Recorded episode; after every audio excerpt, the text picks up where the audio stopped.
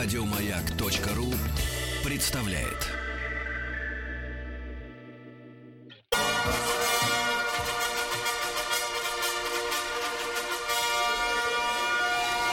Сергей Стиллавин и его друзья. Понедельник.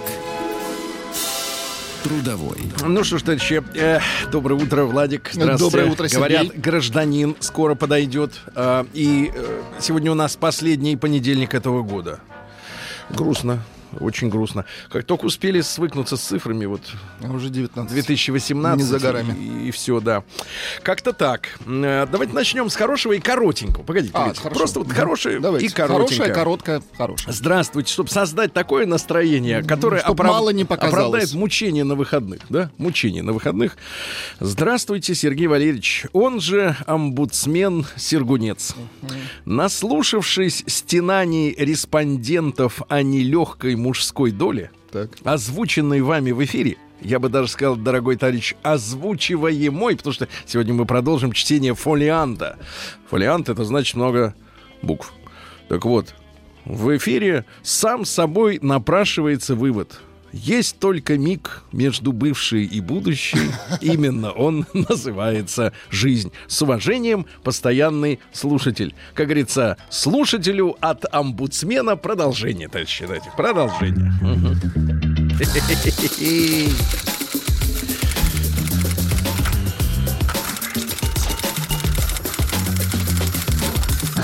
Приемная нос. Народный омбудсмен Сергунец. Понеслось, значит, лихорадка сообщений на тему того, что 31-е тоже понедельник. Товарищ, понедельником мы называем рабочий день. А то, что 31-й будет... Последний трудовой понедельник, да, товарищ. Да, товарищ, успокойся. Ешь кашу. Не готовы к праздникам люди-то. Жуй сухарь. Значит, мы получили с Владиком и с гражданином, который вот-вот вскарабкается на свое рабочее место, письмо от мужчины Павла. Так. Он рассказывает нам о том, на 9 страницах, пока что мы отдалили только первую, рассказывает о том, что жена его была холодна. И тогда он встретил разведеночку, на 2 года постарше его, с взрослой дочерью. Вот. И женщина с чувством юмора, которая на первом же свидании, когда он вез ее домой, после свидания рассказала о своих, например, интимных привычках мужчине. О предпочтениях, Сергей. Да, ну, привычки, предпочтения. Да-да-да. Вот. И городок маленький. Вот. И особой близости, писал мужчина, не получалось по разным причинам, но были моменты, вот я цитирую, когда она близко подпускала меня к себе и всякое разное делать ей разрешала. Ну, тут уж, ну, не знаю, руку подать при выходе из автобуса, правильно? Вот это, да, всякое разное. Подать руку, конечно, да-да-да. Ногу не подставить при выходе из автомобиля. Общение по Вайберу было частым, вот. Ну, и постоянно мужчина пытался менять дистанцию, пишет, что немножко прикрутил уделение ей внимания, на что незамедлительно последовала реакция: что случилось, куда делось твое внимание? Открутил кран, и снова понеслось: не хочу привязываться и привыкать к такому вниманию. Ты женат, он все никак не может развестись, а я не хочу больше страдать и быть любовницей тоже не желаю. Ну, туда-сюда, как рыба на крючке, знаете, виляет телом. Продолжение. Тут я впервые задумался, что за хрень, пишет товарищ из Америки с кода +1. Понедельник тоже рабочий. Это у вас рабочий, в стране победившего капитализма. У американцев. А мы, благодаря правительству, имеем возможность этот понедельник просто лежать. Правильно? Возлежать. Вот именно. Так что завидуйте молча, товарищ американец. В кавычках. Тут я впервые задумался, что за хрень. И так не так, и этак не этак. А вот и американец пришел. Ты посмотри, а как стал гражданином, шмотки стал покупать. Новые, фирменные, красивые. Ну-ка, Тим, садись к микрофону. Тим, у тебя понедельник 31-й рабочий. У тебя рабочий. Включите. Акция на Рождество закончилась, и предметы рекламы стали моими. Все. Все. Ну, привстань, что там написано, это СССР. Ну, да. Это прекрасная одежда марки «Запорожец Херитэч», которая делается в Москве. Ты смотри. Аккуратнее. Я немножко похож на огурчик на данном моменте. Такого цвета. На огурчик с такой... Владик, ты согласен? Да, такой большой корнишон. Давай так, на огурчик с белесым корешком. Ага. С белесым. Так вот, письмо читаем, Тим. Да. Тут я впервые задумывался... Что за хрень? Вот ты сам думал о своей жизни так. Вот что он у тебя... только начинает об этом думать. Да нет, он уже... Он думает об этом. Ага. И так не так, и этак не этак. Ну, думаю, ладно, ситуация ведь необычная. Старался найти какой-никакой баланс. В начале августа я с ребенком и с супругой в нагрузку едем на море отдыхать, так как еще с зимы было запланировано, когда он еще не был знаком с женщиной. Ее реакция была немного необычная для меня. Она обиделась. Не, ну как это может быть? С женой не спит, живут как неродные, а на море поехали и ремонт в квартире доделывает. Ага. На что я дал пояснение, что ехал с ребенком. Но чтобы не палиться, жену не исключил из поездки. Знаешь, так выходит утром папаша с такой с папкой, говорит, я тебя исключаю и вычеркиваю. Так вот, а на море я продолжал с ней общение, фоточки туда-сюда гоняли. Общение? Нет, надо по-другому. Общение такое, утром здоровался, вечером прощался. Нет, давайте так, фоточки, запятая, туда-сюда гоняли. Вот так правильно. Запятой не хватает. Такой себе легкий флирт через Viber. Ага. Вы пользуетесь Viber'ом? А чаще всего WhatsApp, но Viber есть. Ну, есть такие люди, которые любят почему-то Viber, им нравится фиолетовый цвет. И тому это единственная причина. Рассказывали, как нам друг без друга плохо, чего нам хочется друг другу сделать. Опять же, подать руку. Вам тут пишут. Да. Сергей Валентинович, у меня странное чувство, что вы включили запись прошлого понедельника. Нет, молодой человек. И Сергей не Валентинович. Да. У вас вообще что? По приезду назад мы опять встретились. По приезду назад. Хорошая фраза. И зашли немного дальше в отношениях. Немного дальше. Продвинулись. Но тут она укатывает на море с родственниками. Как выяснилось, мне слегка назло. Слегка. Чтобы я тоже почувствовал, как ей было плохо одной. В общем, 1-1. Но к окончанию лета тучи... Это вот это лето. Да, оно... Да. Послушайте, как давно было это лето, а? Это лето полное надежд, мечтаний. Судя по песне 85-го года. Да. А ты помнишь то лето 85-го? Я помню, а ты, молодежь? По-моему, я был на корабле с отцом, я не помню. Тебе сколько было лет-то 85-го? 4. Ничего ты не помнишь, какой корабль? Ну ты помнишь Жору Мишина? У вас там реки-то даже не было. Какой корабль? Так вот. Но к окончанию лета тучи стали Владик, сгущаться. Давайте сгустим. Она сообщила, что осенью на нее обыкновенно нападает грусть, печаль. Да и видеться мы так часто уже не сможем. Пошли какие-то упреки, переживания. Балтийское взморье. Холодное море, в нем купаться не очень кайфово. Только лайма может, обмазавшись кремом от старости... Прекратите. Нет, просто крем от ветра занырнет в тину. И Раймонд на рояле едет. Да. Так. Переживания пошли. Переживут ли наши чувства зиму? О том, что я ей постоянно вру. Кстати, врал я ей только лишь по одной причине. Да и как врал? Просто увиливал от ответов на ненужные с ее стороны вопросы. Какие? Из-за чего она очень сильно начинала пениться. Беситься. Ага. Ваша женщина пенится? Это надо как следует сболтать, чтобы, так сказать... Да? Пенится, значит, что из рта слюны текут или что? Можно переболтать, Сергей. Тим все воспринимает как-то достаточно фигурально. Так вот, типа, ей много в жизни врали, и она не потерпит этого впредь. Через «Т». Начались небольшие скандалы, но по большой части по телефону, СМС, чего я очень не приемлю, очень. При личных встречах она таяла, и все вроде бы налаживалось. Туда-сюда. Опять туда-сюда. Уже было, да? Туда-сюда и наладилось. Там, и вот наладилось опять туда-сюда. Наладочка произошла, да. И мы все-таки сблизились вплотную. Ага, ну это хорошо. Close to me. Yes. Правда, я переживал очень сильно и не очень качественно все сделал, как мне кажется. Какая вкусная кожа. Да-да-да. Как мне кажется, не все качественно сделал. Не все качественно сделал. Не все доделал, Тим. Да, это как, вот знаете, шкафы киевские собрать, но не все качественно. Лишние детали на полу еще лежат. Стену кладет мужик, но не доделал. Сергей, ты прекрасно читаешь, но я до сих пор не понимаю, о чем речь. Каждое предложение от этого человека совсем отдельно другое. Тим, если коротко, туда-сюда. Пока не обделись. Нет, там тема такая, что жена холодна, а это любовница. Это песня Арии. Кто кого? Ага, понятно. Как вы хорошо знаете дискографию. Я на ней вырос. Она тоже заметила, что я странно себя веду, и на мои пояснения, что у меня такое впервые, снова начались упреки во вранье. Типа она не верит, и что у меня, скорее всего, были 1000 таких романов. А то, что все прошло не очень гладко, она списывает на то, что просто она меня недостаточно возбуждает. Недостаточно.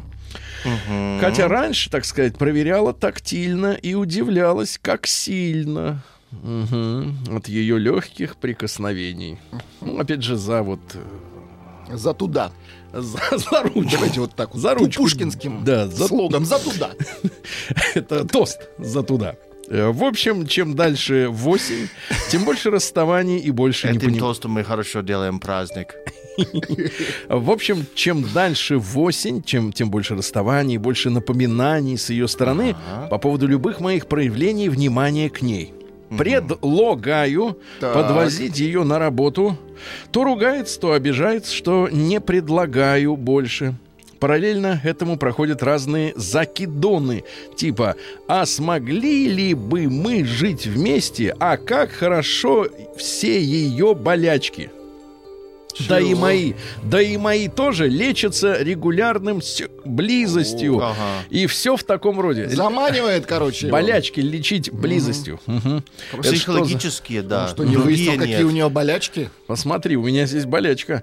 Ого, на что я... Какая большая болячка у тебя. Нет, слишком большая. На что я, в принципе, адекватно, без лишних обещаний и обнадеживания реагировал. Адекватно. Ну как, не рассказывать.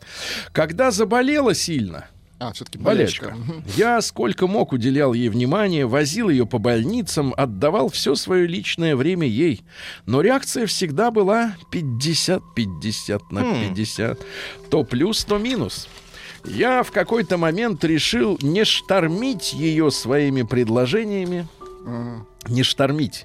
И занял выжидательную позицию, на что незамедлительно последовала агрессивная реакция вперемешку со слезами и плачем о том, как плохо ей, как она никому не нужна, как я на нее забиваю. Но все это вновь лечилось личными встречами. Туда-сюда. Честно говоря, честной народ, вот, да, без «ты» не нужно. Я уже подумывал, может, я смогу ее вылечить, жить с ней вместе, отдать ей, так сказать, всего себя и зажить счастливо. Вы когда-нибудь принимали решение, Тим, зажить счастливо? Зажить. Да, не зашить. Зашить решил. Зажить, наверное, нет. Зажить. Ага. Да, но я был еще женат. Это вот очень сложно описать, который не зависит. Это вот как вот шторм. Не позволяет зажить. Давай так, как шторм, как лунное затмение, как ураган. Это от мужчины никогда не зависит, вот его статус, правильно? Вот ни при чем вообще. Да, так вот, где тут это все муть? Но я был еще женат, и что-то меня тормозило. Хорошо, что он вообще еще живой. Да, он еще на протяжении 7 страниц будет живой, по крайней мере. И что-то меня тормозило от резких движений. В общем, зима приближалась, на работе ее крепили. Обычно говорят, меня крепит. А вот как крепить человека на работе. На работе, это что ж за работа? Просто его на работе закрепило. И модиумом, наверное, кормили. Да. Да. Вот. Простудную болезнь она никак побороть не могла.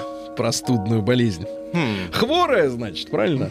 А нам да, такие... она больная, она же сказала. Ну, конечно. И как следствие наши отношения страдали. То всплески, то затухание. Опять туда-сюда. Последних становилось все больше затуханий. На протяжении всего нашего времяпрепровождения я часто предлагал ей куда-нибудь съездить недалеко. В какие-то интересные места в округе. Да, съездим, но недалеко. Да вот за угол. За угол свернем. За угол. Да, за угол. Где куда-нибудь, да, где она никогда не была. Ну, я уверен, что она в подвале, например, никогда не была. Давайте походим, трубы постучим. Давайте, может, добьем, палкой. Не успеем. Нет, сегодня не успеем. Никогда не была, но зачастую все упиралось в какие-то детские отмазки. Апогеем стал концерт в соседнем городе, на который я заранее купил билеты и пригласил ее. Но поскольку она еще кашляла... Нет, кашель — это другое, это... Это скотч. Это уже скотч. Это скотч. В смысле музыки. Да. Кашляла, то сразу стала отмазываться. На что я отвечал, что будем посмотреть, так как научен опытом с ней, когда она в последний момент может передумать, если будет уже поздно или ничего не получится, то станет упрекать меня, что она хотела, а я не организовал. Посему билеты на руках, и сдавать я их не собирался. Даже если вместе сходить не получится, то билеты просто прогорят. Вот, Тим, вот такой черт, понимаешь, пишет. И все его любят. Прием корреспонденции круглосуточно. Адрес stilavinsobakabk.ru.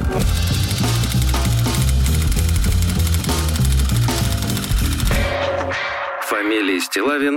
День дяди Бастилии пустую прошел. 80 лет со дня рождения. Ух ты, а ей уж 80. Разный, каждый день. Радиомаяк. Ну что ж, товарищи, у нас сегодня 24 декабря, да, Тим? Совершенно верно. Вот. Сегодня замечательный праздник. День взятия турецкой крепости Измаил. Значит, на минуточку надо представлять, чем располагала Турция в те времена. А чем? Оно, в принципе, оккупировало все Черное море. То есть Измаил — это же город сейчас... И много Ближнего Востока в целом. Город в предместьях Одессы. Понимаете, да? Вот, в районе Одессы. И сейчас этот город есть на карте. Вот. Такая вот история. Сегодня на Западе сочельник. У вас же там это рождественские все дела. Ну да. А потом работать, да? И 31-го выходной рабочий. Да не, первое число, по-моему, не рабочее. Вообще ничего не помнят. Я не помню. Да. В школе у нас было до 3 января. У вас 31-е это выходной в Америке? 31-е нет, по-моему. Вот именно. Ну, что-то мы чего-то даже. Первое, да. 31-е нет. Ну вот, Никонов день сегодня у нас. Наши предки говорили, Никон стоит у икон. В рифму. В этот день молились святому, просили отогнать нечистую силу, которая кружила по земле метелями. Люди верили, что святой Никон дарует упокоение любой душе. Ну и в этот день зажигали лампады, призывали солнце сойти на землю, вспыхнуть, отогнать нечисть. Считалось, что пока день не прибудет, ведьмы будут летать над землей на метлах и поднимать снежные вихри. Вот так. На метлах. Каждый день. На радио «Маяк». В 1167-м, товарищи, и я напомню, что у нас есть для вас специальный подарок. Книга с автографом Сергея Витальевича Безрукова. Но это не его книга. Я сказал бы так, что этим автографом ценность книжки Сергея Довлатова значительно вырастает. Потому что вышел одноименный фильм «Заповедник». В книге это произведение, еще несколько рассказов. Надо и фильм посмотреть, и, конечно, книгу освоить. Поэтому за угадывание или за определение вранья Вам эта книга с автографом Сергея Витальевича достанется. Автограф в виде солнца. Так вот, в 1167 году Иоанн Безземельный родился, английский король из династии Плантагенетов. Значит, какая история-то? Был младшим четвертым сыном, поэтому не светило ему наследство в виде земли. Ну, а взойти на престол... чума и оп! Да, но взойти на престол ему помогла смерть от шальной стрелы. Ну, точно. Шальная стрела. Не чума, а стрела. Ричарда Львиное сердце. Ричард умер, загноилось у него там все, он умер. Вот. Ну и в результате неудачных войн с Францией он потерял все владения плантагенетов на континенте, потому что англичане же владели не только островом, но еще и вот прибрежными территориями. Они все потеряли. Из-за отказа признать назначенного папой римским архиепископа Кентерберийского на Англию был наложен запрет, вот, а сам король отлучен от церкви, вы представляете, и в течение 5 лет по всей Англии, тогда еще католической, прекратились богослужения и смолкли колокола. Для человека средневекового не иметь возможности 5 лет общаться с Богом, прощать свои грехи. Это тяжелый период. Наверное. Это страшная история. Я не знаю, с чем сегодня можно, в принципе, вот современному человеку, который... Отключил Wi-Fi. Ну да, развращен. Шаблонный юмор. Нет, ну серьезно, который... Человек сегодня развращен, да, он имеет полное право в своей башке ни во что не верить, да, потому что свобода, она и заключается, именно вот слово «свобода» в западном понимании, да, в наличии тех или иных убеждений. Или в отсутствии он их, это тоже свобода. Вот. И трудно сегодняшнему человеку понять, что такое отлучить страну от церкви. От свифта отключить. Вот от чего. Вот, примерно так, да, от свифта. Короче, король папе римскому через 5 лет сдался. Он говорит, я твой вассал. Уплачивал ему 1000 фунтов стерлингов. Видимо, это нереальные бабки. Ну и снова он захотел продолжить войну с французами, отвоевать обратно земли. Пытался обложить новыми налогами баронов, а бароны взбунтовались. Вот. Ну и все, и закончилось тем, что в историю он вошел как по прозвищу «Мягкий меч», «Софтсворд». Мягкий меч. В прямом и в переносном смысле. Короче говоря, и при нем эта история-то с Великой Хартией Вольности, да, которую бароны протащили, чтобы быть свободными от власти короля. Да? Ну, в общем, чучело на троне... Прошлепал. Да, прошлепал страну. В 1526 году в Эсслингене составлена грамота, которой император Карл V признал Лифляндию. Это Прибалтика, Лифляндия, частью Священной Римской империи. Ну, ими постоянно кто-то владел. Вот рыцари, крестоносцы, немцы. Да-да-да. Ну и сейчас тоже сказать о том, что они по-настоящему независимы. Но они сейчас и хотят, мечтают стать частью Германии. Конечно. По-моему. Служить Германии. Они не зависят только в производстве шпрот. Получить бесплатные деньги. Да. Оттуда. Да, в 1700 бесплатных денег не бывает. В 1760-м указом императрицы Елизаветы Петровны помещикам предоставлено право ссылать провинившихся крестьян в Сибирь и в казну зачитывать их как сосланных за рекрут. Ну, то есть, типа, якобы в армию они ушли. А в 1761-м Михаил Богданович Барклай де Толли, это полководец, генерал-фельдмаршал, полный георгиевский кавалер, ну, понятно, герой войны 1812 года. Говорят, что сложные у него были отношения с Кутузовым и с царем, вот, но, тем не менее, вот, талантливый полководец. Нашли общий язык. В 1798-м... В хорошем смысле. Да, Тим, хорошая дата для вас, родился польский поэт, вы же себя мните поляком. Да. Ну, отчасти. Паспорт у вас наш, а вы вот внутри, вот, понимаешь, как волка не корми, все вот смотрит в Польшу. Обожаю вареники, что сказать. Да. Адам Мицкевич родился, поэт польский, да, жил и в Германии, и в Швейцарии, и в Италии. Хотел присоединиться к участникам восстания в 1831 году. Остановился на несколько месяцев в Дрездене передохнуть. На несколько месяцев остановился. Вот такой. А пока останавливался, наши уже, соответственно, закончили бунт в Польше. Ну и вот давайте стихотворение поэта польского. «Как ты бесхитростна, ни в речи, ни во взоре нет фальши. Ты сердце влечешь не красотой, Ну, все-таки, да, а может, ты сердца? Язык. Окончания нет, немножко отличаются. Не фальши, ты сердца влечешь не красотой, но каждому милый твой голос, облик твой, царицей ты глядишь в пастушеском уборе. В пастушеском уборе. Или, например, что-нибудь нормально. Давайте. Мне грустно, милая. Ужели ты должна стыдиться прошлого и гнать воспоминания? Ужель душа твоя за все свои страдания опустошающей тоске обречена?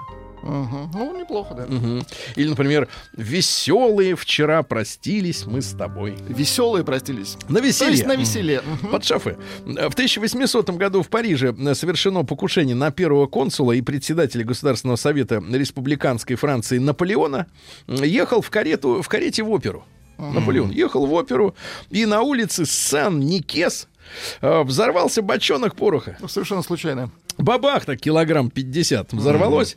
Спрятанные в тележке погибли 4 человека. Около 60 прохожих были ранены. В общем, коней разбросало. Да. А первый консул не пострадал. Заговор организовали роялисты. Вот. Но репрессии обрушились на якобинцев, которые, вожди которых были немедленно арестованы и сосланы в Гвиану, ну, то есть к неграм. В 1818-м Джеймс Прескотт Джоуль родился. Физик, открыл закон сохранения энергии. О чем говорит закон сохранения энергии? Что энергия ниоткуда не появляется, ну, да, и никуда не исчезает, уходит, правильно? Да. А как же лампочка-то?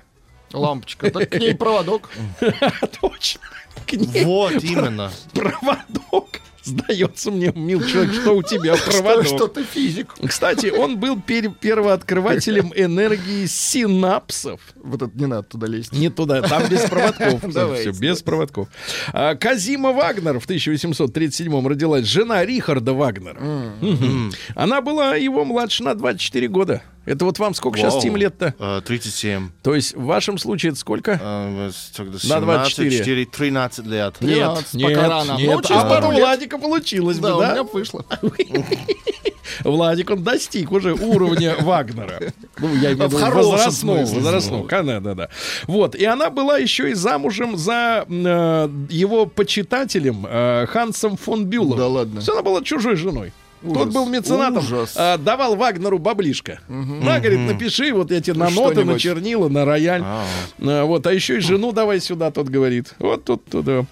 Вот, но влюбленных не остановили никакие предрассудки, написано. Вот скажите, пожалуйста, вот когда в обычной жизни, я вот очень, ребята, очень скверно настроен в отношении деятелей культуры, в широком смысле слова, да, которые прощают себе любые извращения, чудачества и подлости, да, объясняя это тем, что это вот творческий человек, он на это имеет право, да. Вот почему Вагнер, несмотря на предрассудки, увел у человека, который ему деньги давал на творчество жену, это нормально. А когда обычный человек, просто слесарь или менеджер по продажам, ходит налево, это называется распутство и блуд. Вот объясните мне, или туда надо гнать палку, или сюда. Почему эти двойные стандарты? Что, почему отмазывают постоянно деятели искусства в этом смысле, а? Это отвратительно, все, больше про нее читать ничего не буду. Даже не хочу. Вагнер, в принципе, подлец. Кто? Вагнер. Не трожь! Он искусство его творил. Его уж теперь и не тронешь. Да, да. В 1865-м в городке Пуласки. Так. Это Теннесси. Теннесси. Это что за штат-то? Что за черти там живут? Крестьяне. Длинный штат. И там, я не знал. Ну, есть какие-то... Все сельское. Сельское. Селяне. Да, селяне. Так вот, ветераны-конфедераты после поражения в гражданской войне вашей вот создали тайную российскую террористическую организацию Ку-клукс-клан сегодня в Теннесси. Да-да-да, чтобы бороться с прогрессивными организациями. А что такое прогрессивная организация? Прогрессивная, от которой говорит... А вот теперь вот так можно. Вот эти прогрессивные, да-да-да. Значит, смотрите, имя организации взято от греческого «куклос».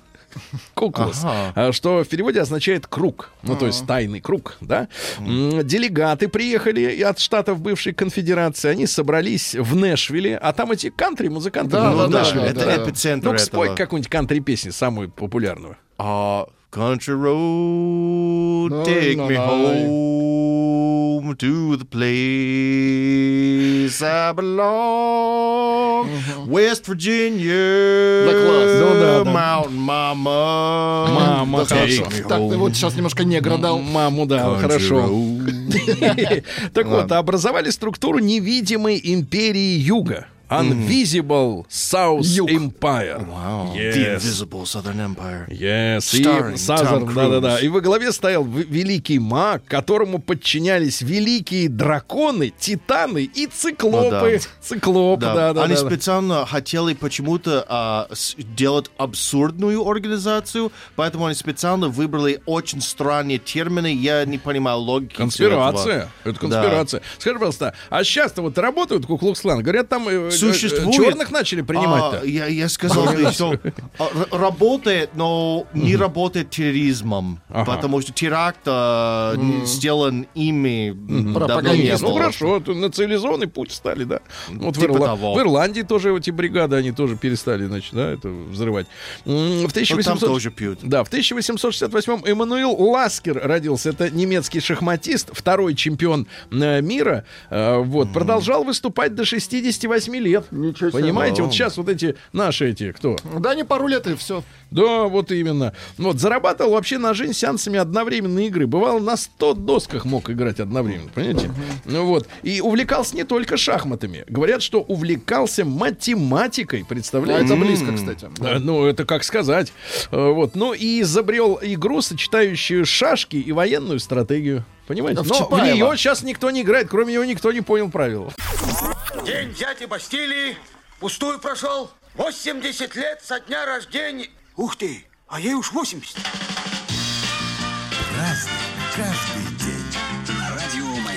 Друзья, мы такие разные люди сегодня родились, в том числе удивительные судьбы, интересные. В 1885-м родился Яков Александрович Слащев. Это генерал-лейтенант русской армии, императорской, да, вот, который, естественно, поскольку был генерал-лейтенантом, это было естественно, служил в Белой гвардии, вот, потом сбежал с остатками войск в Константинополь. Там, к сожалению, у него была нищета, и он занимался огородничеством, чтобы прокормить себя. Да. Генерал-лейтенант, огородник, да? Ну и что дальше-то произошло? Дальше он, когда война гражданская закончилась, вернулся в Россию. Так. Вот, говорят, с нему, кстати, хорошо относился председатель ВЧК Дзержинский. Но это лишний раз подтверждает, на самом деле, что события октября 17 года, они, в принципе, без генерального штаба и без многих высших офицеров были бы невозможны, потому что армия устала от беспредела временного правительства и хотела хоть как-то сменить, сказать, власть, да, в стране.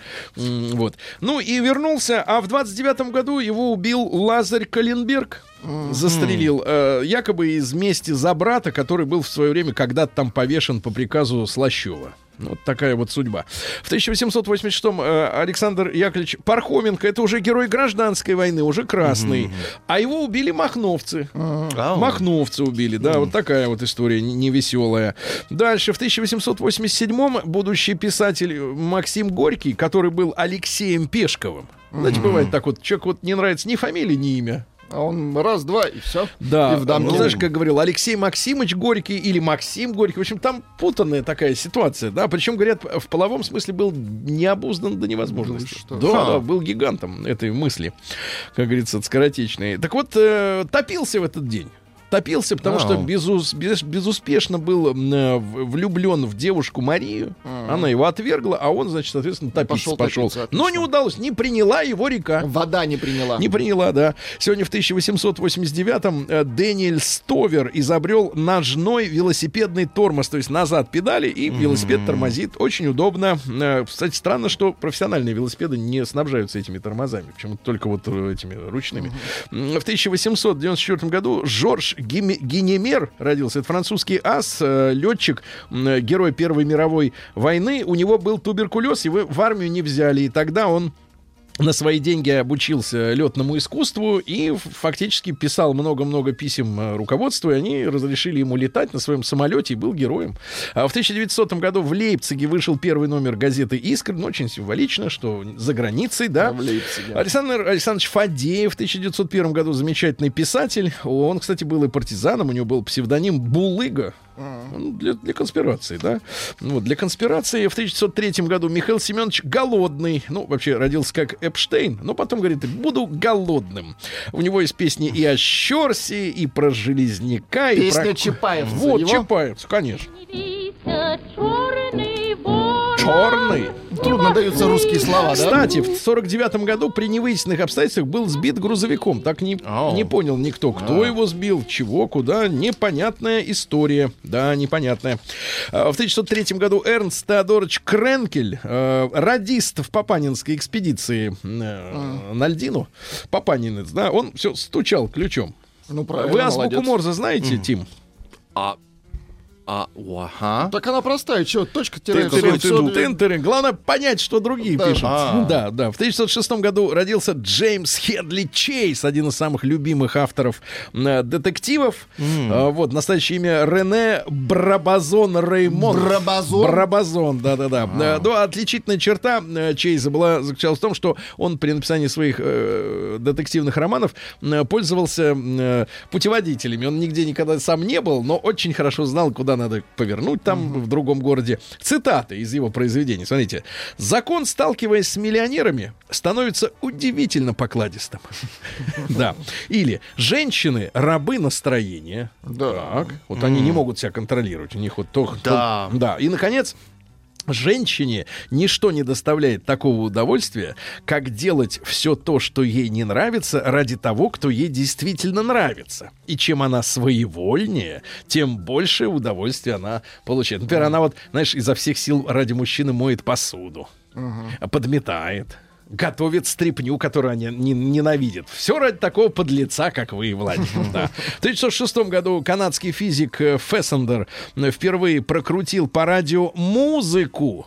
Фактически, в 1906 году впервые музыка пошла в радио, по радиоволнам. Почему сегодня не день радио? А потому что не день музыки. Это чужие для нас любят. Дальше шел. В 1927 году в СССР у граждан появилось право в документах в графе «национальность» вместо этнической принадлежности указывать «советский».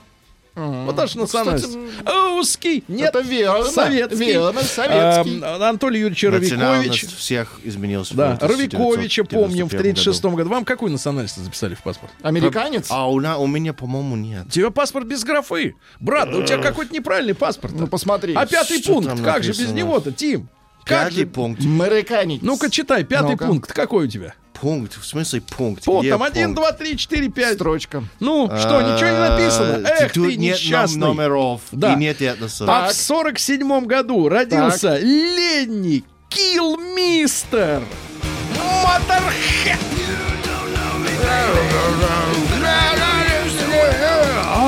Ace of Spades.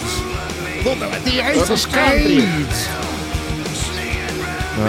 Вот это мощно. Кладет хорошо. Мощно. Да, почти так же мощно, как Леонид Филатов, вспоминаем его сегодня. Да, в 46-м году родился замечательный актер. В тот же день Ян Аккерман, голландский гитарист. Да.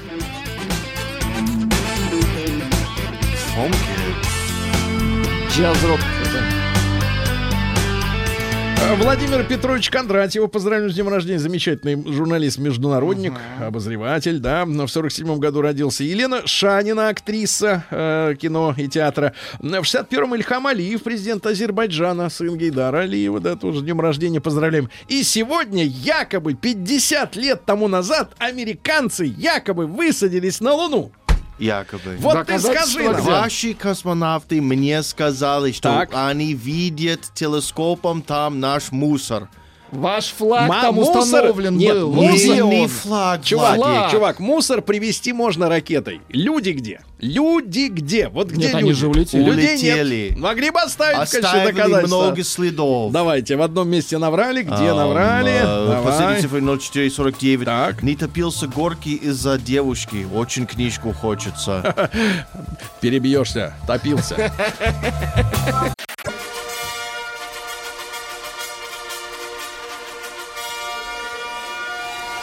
Сергей Стиллавин и его друзья. Понедельник. Трудовой. Дорогие товарищи, сегодня с нами в эфире дежурит. Давайте так, давайте говорить честно. Дежурит американин российского гражданства. Чтобы вы ничего плохого не делали. Мы ничего плохого не делаем. Чтобы прекратить твой сексизм. Да, давай, он уже прекратился. Вот на минуту. Вот. А в Омске тем временем декабрь. Омский декабрь. Включайте, он суров, особенно суров.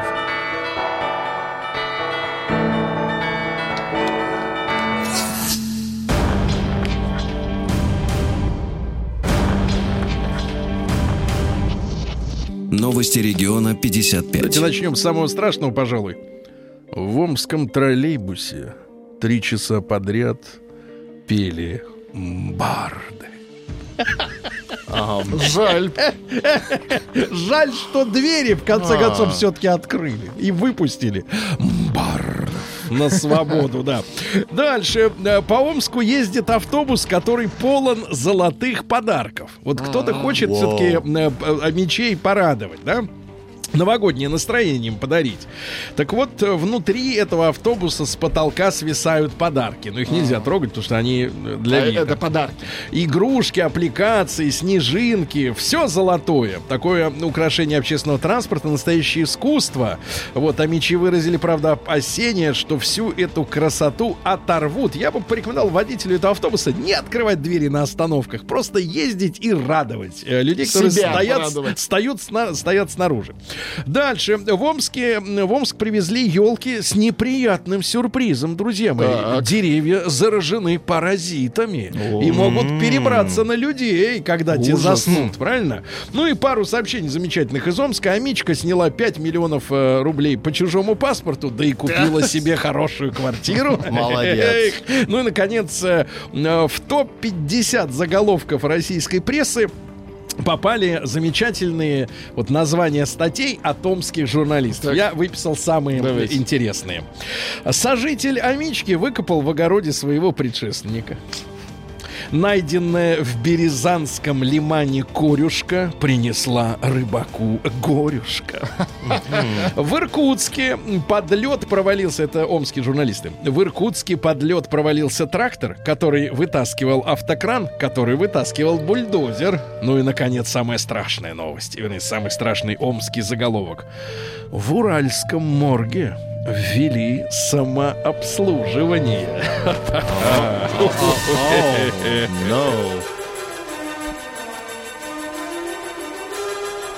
Сергей Стиллавин и его друзья.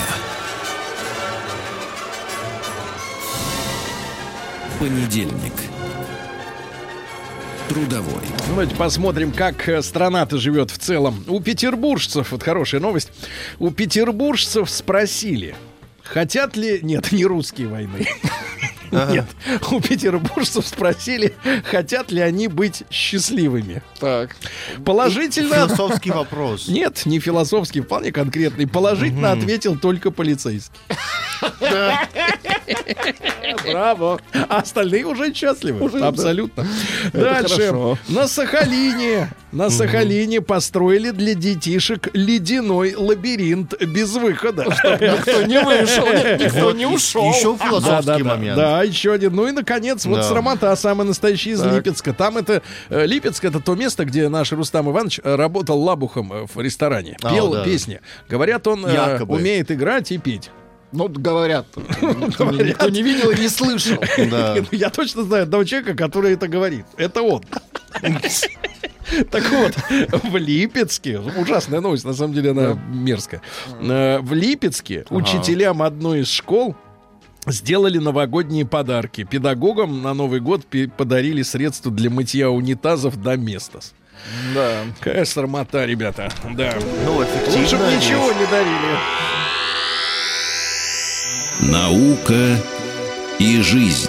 Ну что же, давайте к науке. Здесь много интересного. Во-первых, американские ученые нашли среди черных дельфинов хипстеров. Вообще, вот, Тим, как вот перевести для наших пенсионеров, для слушателей, объясните, пожалуйста, что такое вообще хипстер, а потом мы плавно подойдем к дельфину. Честно говоря, это очень трудно определить, потому что российские хипстеры отличаются от западных. Давайте сравним их. Самое главное, российские хипстеры работают, западные нет. Поэтому российский хипстер такой-то карьерист, который имеет бороду, идиотские татуировки и дорогой телефон. Так. А наш не работает, но выглядит так же. А вот дельфины. Дельфин, как может выглядеть дельфины? Дельфин, он мокрый обычно. Я не знаю. Я никогда не попробовал делать татуировку на дельфине. В общем, есть хипстеры. Дальше. Верю. Ученые выяснили, почему нельзя заставлять ребенка обнимать родственников. Вы знаете, иногда приезжают к вам на Новый год, вот сейчас вот это начнется. Родственники, особенно дальние, которых, например, ребенок, ну, например, 4-5 лет вообще никогда в жизни не видел. И вот они приехали. Родители: ой, обними дядю Васю, обними его, там, да, уткнись ему, соответственно. Почему нельзя? Нельзя, потому что воняет водкой. Да прекратите, еще не воняет. Курой воняет. Ел в купе. Индейкой воняет вашей. Так вот, смотрите, нельзя, потому что проявлять нежность или радость по приказу к малознакомому ему человеку, к малознакомому, это то же, что заставлять ребенка обнимать на улице прохожего. Вот. А это вызывает у детей шок и приводит к подавлению инстинкта самосохранения. То есть вот это определение свой-чужой, потом он сможет подойти к дяде, который скажет: давай поедем со мной на хату, я тебе дам конфету. Так что запомните, ребята, если ребенок никого не видит, человека в первый раз, захочет — подойдет, не захочет — не подойдет. Хватит его наускивать. Мужчины и женщины по-разному воспринимают измену. Так. По-разному. Для мужчин, вот пишут исследователи американские, поцелуй не является изменой. Ну, смотря какую. И куда. Что значит? Это не шутка, Тим. Это не шутка. Плохая шутка. Вот смотри, ты здесь надсмотрщик, а мне приходится делать замечание тебе. Так вот, мужчины не считают за предательство и виртуальный флирт, даже очень горячий, а для женщин это обидно. Ясно? Да. Ученые доказали: всего одно яйцо. У кого? В день снижает риск инсульта. Внутрь. У кого? Дальше. Да, Владик, когда я делаю шутки, они такие скандальные. А у него скользкие, такие же, как вот и вот это было. Ученые рассчитали идеальное расстояние между пешеходами, чтобы те не сталкивались. То есть они потратили на это несколько тысяч $. Оказывается, чтобы пешеходам было комфортно, чтобы они могли тормознуть. Ну, дистанция между ними. 1,5 метра. 75 сантиметров. В 2 раза короче, чем вы думаете. В 2 раза 75 сантиметров. Дальше ученые обнаружили неожиданную связь между леворукостью и, иными словами, хиральность. Хиральность это называется, да? Хиральность. А праворукость? Праворукость — это так и есть, без перевода. Праворукость, а вот это хиральность, да. Так вот, оказывается, есть прямая связь. Те мамы, которые до конца кормили ребеночка своим молоком, у них ребенок держит ручку в правой руке. А те, которые на смеську перешли, у тех хиральность. У тех хиральность наблюдается, да. Вот так вот. Да, это ученые. Что вы не знаете? Вообще, когда-нибудь кормили кого-нибудь? Грудью нет. Нет, просто кормили. Хотя бы, не знаю, чесночиной хотя бы. Чесночиной. Супчиком. Дальше. Ученые назвали, вот, Владик, вы спрашивали меня, наконец-то, да, ответ нашел. Ученые назвали причину разной скорости роста ногтей на руках и ногах. Вот вас-то удивляет, что у вас на ногах медленнее растет. Да, удивляет. Так вот, оказывается, зависит и от профессии, и от сезона, и от половой активности. Но самое главное, ногти на ногах расположены дальше от сердца, чем руки. Да. Ну, есть, конечно, люди, у которых ноги и руки одной длины, но все равно... Ну, то есть хиральность здесь ни при чем. Короче, на левой руке... Нет, ни на чем. Дальше. Создатель сырков вкусных очень, кстати, Б.Ю. Александров, оказывается, еще и ученый. Он участвует в экспериментах над обезьянами, у которых при помощи электричества вызывают эрекцию. А как он участвует? Он же не обезьяна. Нет, он как ученый. Он с другой стороны. Очень хорошие сырки. Да. Короче говоря, бьют током, а у них это... Вы сейчас вот нехорошо показали. А это я вам показал, я никому больше. Ну и пару сообщений. Самцы черепах лишатся своего достоинства из-за глобального потепления и станут женщинами.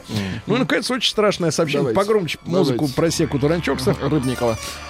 Пауки способны всего за 1 год съесть всех людей на земле.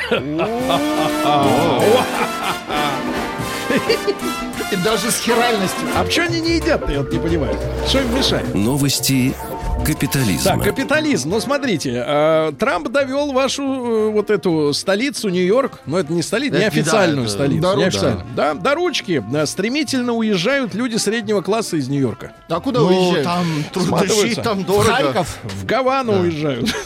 Вот. Дальше. Я не знал, толстый арестант в штате Теннесси. Ага, опять Теннесси. Откуда куклус-клановцы? Да, да. Прятал в складках своего жира небольшое мачете. Ага.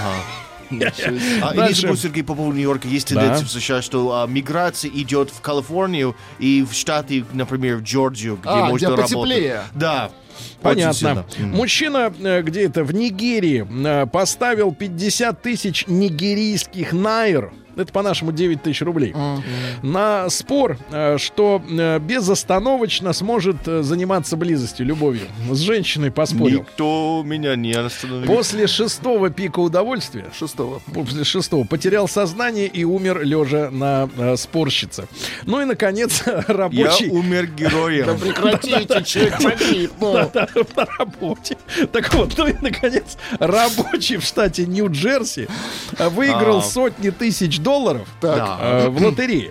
Да и купил наркотики на них. Молодец. Шутка. Облажился.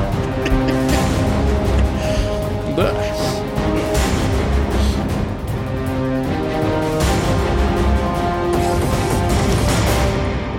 Россия...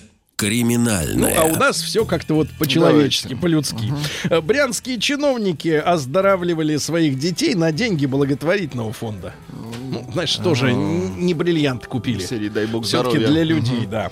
В ульяновских, давайте география страны обширная, в ульяновских селах стали воровать кроликов и коз. Хорошо, значит, они есть. Хорошо, да. 2 цыгана задержаны в Новомосковске, Тульской области, за кражу электрочайника и шуруповерта. Один украл чайник, другой шуруповерт. Коней-то сейчас мало. В Тверском магазине одна пенсионерка обокрала другую, а говорят, кто вот объезжает пенсионеров? Пенсионеры, себя объезжают, конечно.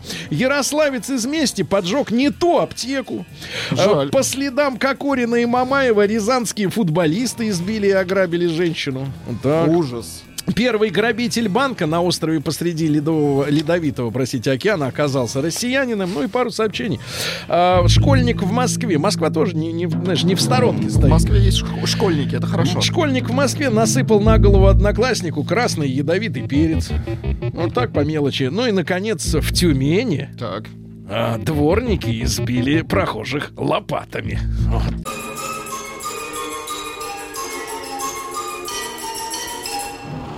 Сергей Стиллавин и его друзья. Понедельник. Трудовой. Ну что же, товарищи дорогие, последний трудовой понедельник сегодня уже настал.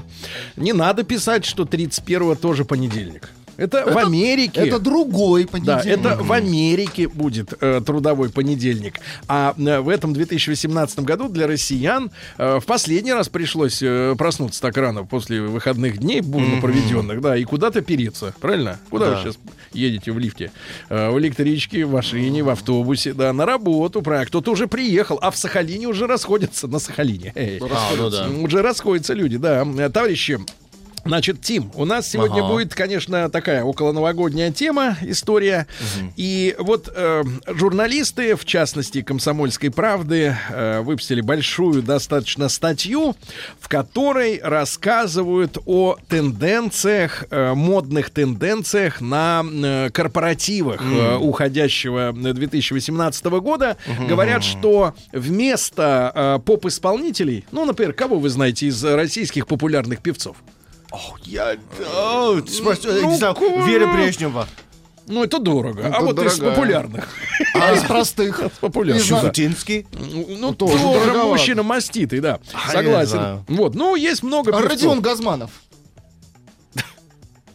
И так бывает, да. Ну, хорошо. Да. Но он пел про Люси. Ну, прекратите пинать человека. Он сколько лет уж пытается. Я вырос на этом треке. А он нет. И, наверное, на нем и умру. Ну, да, короче говоря.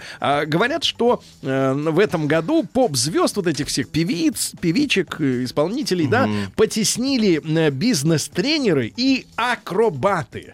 Тенденция такая, что акробаты и бизнес-тренеры, ну, вот эти, которые выпячивают грудь и говорят, что если так позу принять, то на 25% больше тестостерона выделяется.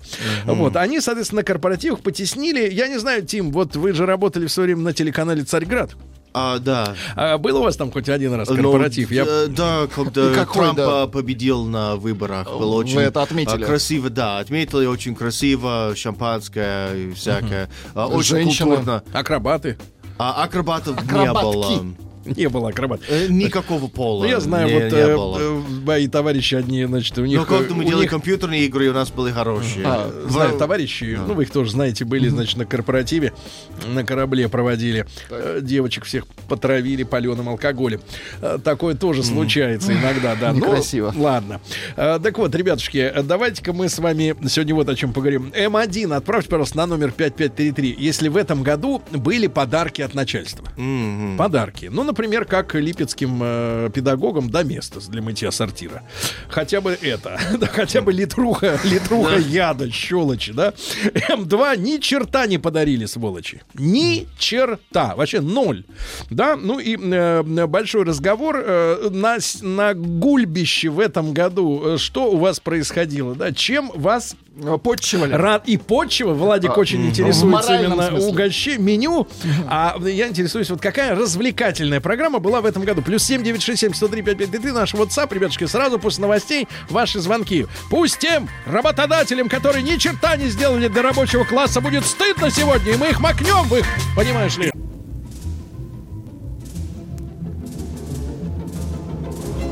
Сергей Стиллавин и его... друзья. Понедельник. Трудовой. Ну что же, товарищи, у нас с вами огромная, большая страна, поэтому в ней живут разные люди.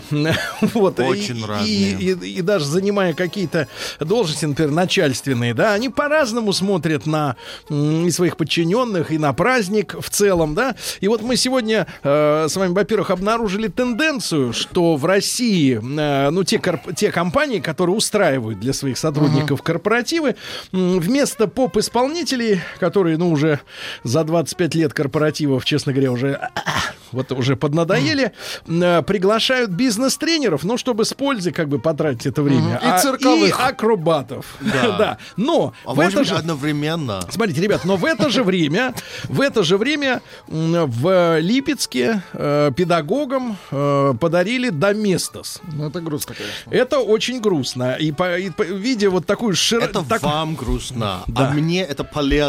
Вас на место не отмоет, извините. Мы такого, тебя на место поставим. Да. На место. Так вот, ребятушки, давайте. Да. Плюс 7-967-103-553 наш WhatsApp. Что на этот раз вам подарило начальство и в плане культурной программы и угощений, да, и подарков персональных, да, с чем ушли домой.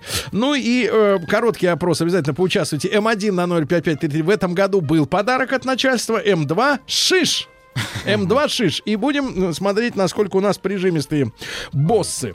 Давайте Марата из Казани послушаем. Ему 41 год. Маратыч, доброе утро. Доброе утро, да, Сергей, да, и его друзья. Чем наградили в этом году? Наградили ничем, потому что в этом году я безработный. Я просто хотел рассказать историю, когда я был сам работодателем. Так. И, то есть у меня стандартно, сладкие подарки для детей, это было по умолчанию, было всегда. Угу. А вот в зависимости от финансовой ситуации был скромный корпоратив, шикарный или очень шикарный. Когда вот один из них мы, например, снимали большой и самый богатый ресторан у нас в Казани на 4 фирмы. И директора фирм, директором одной из которых я являлся, с женами мы брали уроки танцев, брали в аренду костюмы средневековые, и для своих сотрудников мы исполняли танцевальный номер. То есть, то есть костюм вы носили и номер, а они просто вот им было хорошо, да? Да, нет, подарки, соответственно, были, и вот угощение. То есть в зависимости от финансовой ситуации. Прекрасно. Но голос... А почему вы не спите, будучи безработным? Вот что вас заставляет подорваться? Я немножко неправильно выразил. Я сейчас самозанятый, поэтому ломлюсь на работу. Самозанятый. Спасибо. Вот. Сергей, страшное сообщение. Да. Начальник подарил на Новый год коллективу песню «Би-2» в своем исполнении. Скажу так, лучше бы подарил доместос. Это и в оригинальном-то исполнении подарок, скажу так себе. Шутка. Лёва, спокойной ночи. Да. А у нас корпоратив проводили сами силами сотрудников. По 500 рублей с человека. Подарков вообще не было. Артём, 26 лет, Москва. Итак, друзья мои, сегодня по жлобству мы наносим удар. Называйте... явки, пароли, имена тех руководителей, которые зажали. Правильно? Давайте Юру из Москвы послушаем. Юра, доброе утро. Доброе утро. Юрочка, вам 37. Что в этом году у вас сделали приятного на работе? Вы знаете, в пятницу были, если честно, очень удивлены, потому что наш руководитель компании, который, где я работаю, принял решение со всеми, что все деньги, которые должны были пойти нам на подарки, мы перевели в фонд для детей онкобольных. Дари добро. Рената Литвиновой, поэтому мы очень благодарны за этот шаг, и вот это очень приятно. Вот хорошо, а мероприятие какое-то было для вас? Ну, так. Нет, мероприятия не было. Да, в принципе, если захотим, наверное, сами сделаем. Наверное. Не грустите, Юра. Не грустите. Вы сделали... Когда вспоминаю, это немножко как-то, Да. Ну, вы сделали хорошо, да. Сделали, поступили по своему. А вот Рауф из Израиля пишет: на Рошану и на пейсах. На пейсах. Ну,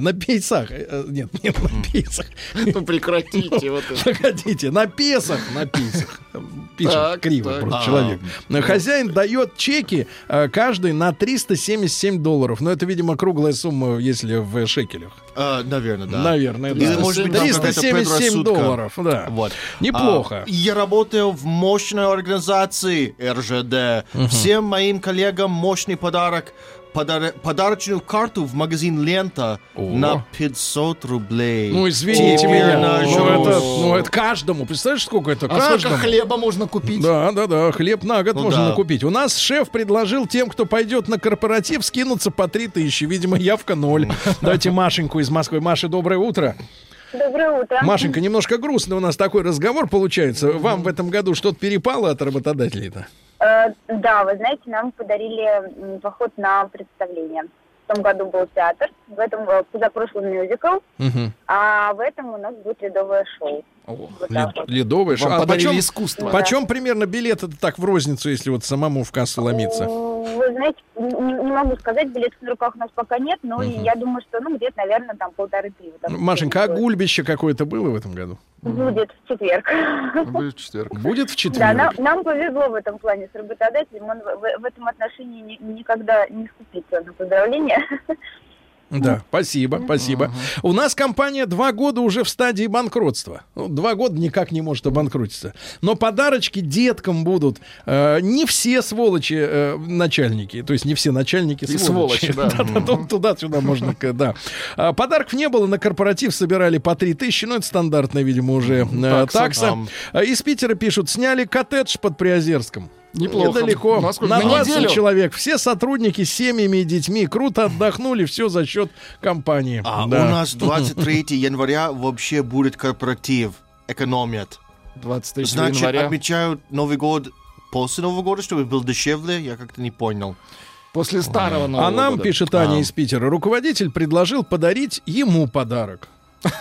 Ему подарок, да. Хорошая стратегия. Ну а почему нет? Да, корпоратив проходил в Переговорке. Вчерашний шашлык и салаты. Был розыгрыш сертификата на 1000 рублей в Ривгош. Владик, я знаю, что вы даже помаду не сможете на эти деньги приличную купить, да? Я вообще ничего не смогу. Да, нюд. Мне не достался, так как я ушла, когда все еще были в сознании. А ведь я один из самых эффективных сотрудников. Весело пишет, грустно пишет Таня из Москвы. Таня, но это не вам решать. У Тани, кстати, в WhatsApp есть фотография. Так. Очень девушка хорошая, с красивыми темными волосами. Да, волосы — это хорошо. Да, ни корпоратива, ни подарков. Еще и владелец скрывается от кредиторов. Весело живем. Вот. Но, ведь, опять же, согласитесь, все-таки не до места сврыло, правильно? Да, ребятушки, 728-7171, наш телефон. Пожалуйста, что в этом году вам подарило начальство? Какая была культурная и пищеварительная программа на корпоративе? Ну, обязательно проголосуйте. +7, вернее, М1 на номер 5533. Да, в этом году были подарки от начальства. М2 нет. Шиш. Подарков не было. Да, да какой корпоратив, господи, за год друг друга задолбали, говорит товарищ. Не хотят видеть друг друга. Не хотят видеть друг друга, да. Работаю в крупной страховой компании. Ни подарков, ни банкета, ни даже поздравительных слов и открыток. Игорь, Москва. А, может, Сергей, ты поможешь с этим? Я немножко не понимаю, но доброго утра. В этом году начальство подарило всему отделу орден имени Сутулова, орден, Павел, 28 лет. Сутулов. Это я смотрю тут в Гугле, какие-то смешные ордены есть. Ордена, да. У нас нет корпоративов, но сотрудникам подарили по полкило красной икры. Ух ты. Куску красной рыбы. Бутылки хорошего просекко. Класс. И денежку, кстати, пишет Вера из Москвы. Вера, а почему же вот вы рыбу назвали красной? Красной икры, значит, полкило. А сколько денежки-то? Это же важно, конечно. Жируют. Ты посмотри, некоторые красивый, жируют. Красивый, хороший подарок. Да-да-да. Не вижу пока, Владик, что ты мне машешь. Жду премию в подарок. Ну и шампусик с конфеткой. Все стабильно. Начальник хороший человек. Балует. Да, какие... Подарки и корпоративы. Мы даже не отдыхаем в новогодние праздники. Работаем в Башавтотрансе. Башавтотранс. Я работаю в трансе, да. В Уфе работаю. Да. Сообщение. Мы сами организовывали корпоратив. Обошлось по 5000 человека. Не все хотят идти, но это не обсуждалось. Не обсуждают. Конечно, 5000 сдал, пошел. Вау. Давайте Ирину из Москвы послушаем. Дорого организуйте свои праздники. Иринушка, доброе утро. Доброе утро. Да, Иринушка, что вам начальство в этом году на Новый год-то подарило? Ну, у нас всегда проходят шикарные корпоративы. В этом году точно так же были. Был корпоратив, вот уже в прошлый четверг прошел. Было потрясающее выступление, так как и артисты... Ну, какие артисты были? Артисты вот московские? Да, какие артисты? Или двойники? Нет, был очень интересный ансамбль русского танца. Потом наши сами же сотрудники пишут сценарий. Вот хорошо. Так. По профессии там. В этом году был фильм «Иван Васильевич меняет профессию». Вот вы кто были в этом фильме, Ирина? Нет, я не выступала. Но у меня был вообще потрясающий момент. Я в этом году выиграла главный приз компании. Какой? iPhone 8. iPhone 8, послушай. А это была лотерея или надо было как-то... Это лотерея, это просто была лотерея, да. Ирина, ну я понимаю, у вас такой оптимизм-то, да, Владик? Артисты. И не надо причмокивать, да. Всем работникам дали, за Ирину, да, всем работникам дали по 2 оклада, а на корпоратив сказали, денег нет, но почему-то я не расстроился, пишет товарищ, не расстроился, да. Здравствуйте, 2 года работаю на частника. Ни одного корпоратива, ни подарков детям. Буду увольняться. Понимаешь, да? Давайте Артема из Воронежа послушаем. Друзья мои, Артем, доброе утро. Доброе утро, друзья. Мужчина, ну что, Доместос? Хуже. Куда хуже-то? А что хуже? Задерживали зарплату на 2,5 месяца. Сейчас уже 5 премий. Но при всем при этом весь месяц до Нового года... 3 недели о том, что будет корпоратив. Так. Причем на стрельбище. По тарелкам, да, бить будет? Ну, если по тарелкам плохо. Видимо, за неделю до Нового года возникло осознание, что подвыпивший народ может начать стрелять не по тарелкам. И зажали корпоратив, но дали неделю отпуска оплачиваемого перед Новым годом. То есть вы сегодня уже не работаете? Выходной. Да, хрен редкий-то не слаще, потому что 1,5 месяца зарплаты и 4 премии-то все равно не видно. И вряд ли предвидится. Поэтому настроение присквернейшее. В конце ноября попал в аварию. Валяюсь переломанный дома. Так что в этом году без танцев. Но жене вилял погулять за двоих. И точно идет в пару мест. Осторожно, брат. Осторожно, в пару мест давайте не будем. Давайте Семена из Питера послушаем. Ему 30. Семен, доброе утро. Доброе утро, Семен, чем вас порадовали в этом году начальники? Слушайте, я так понимаю, что устроился в компанию своей мечты. У нас был грандиозный корпоратив. Кто выступал? Кто выступал? Иванов, Смирнов, Соболев. Так. Шац был ведущим. Гимнасты выступали.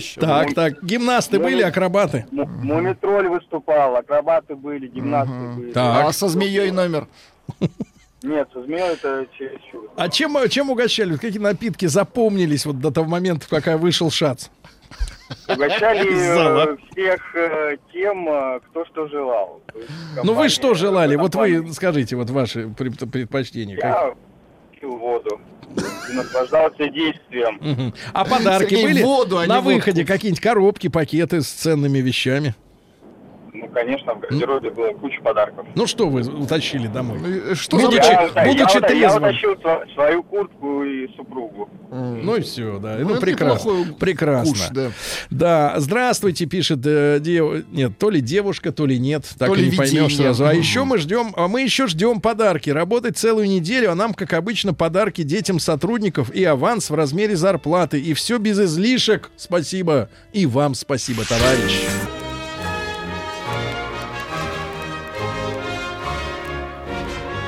Сергей Стиллавин и его друзья.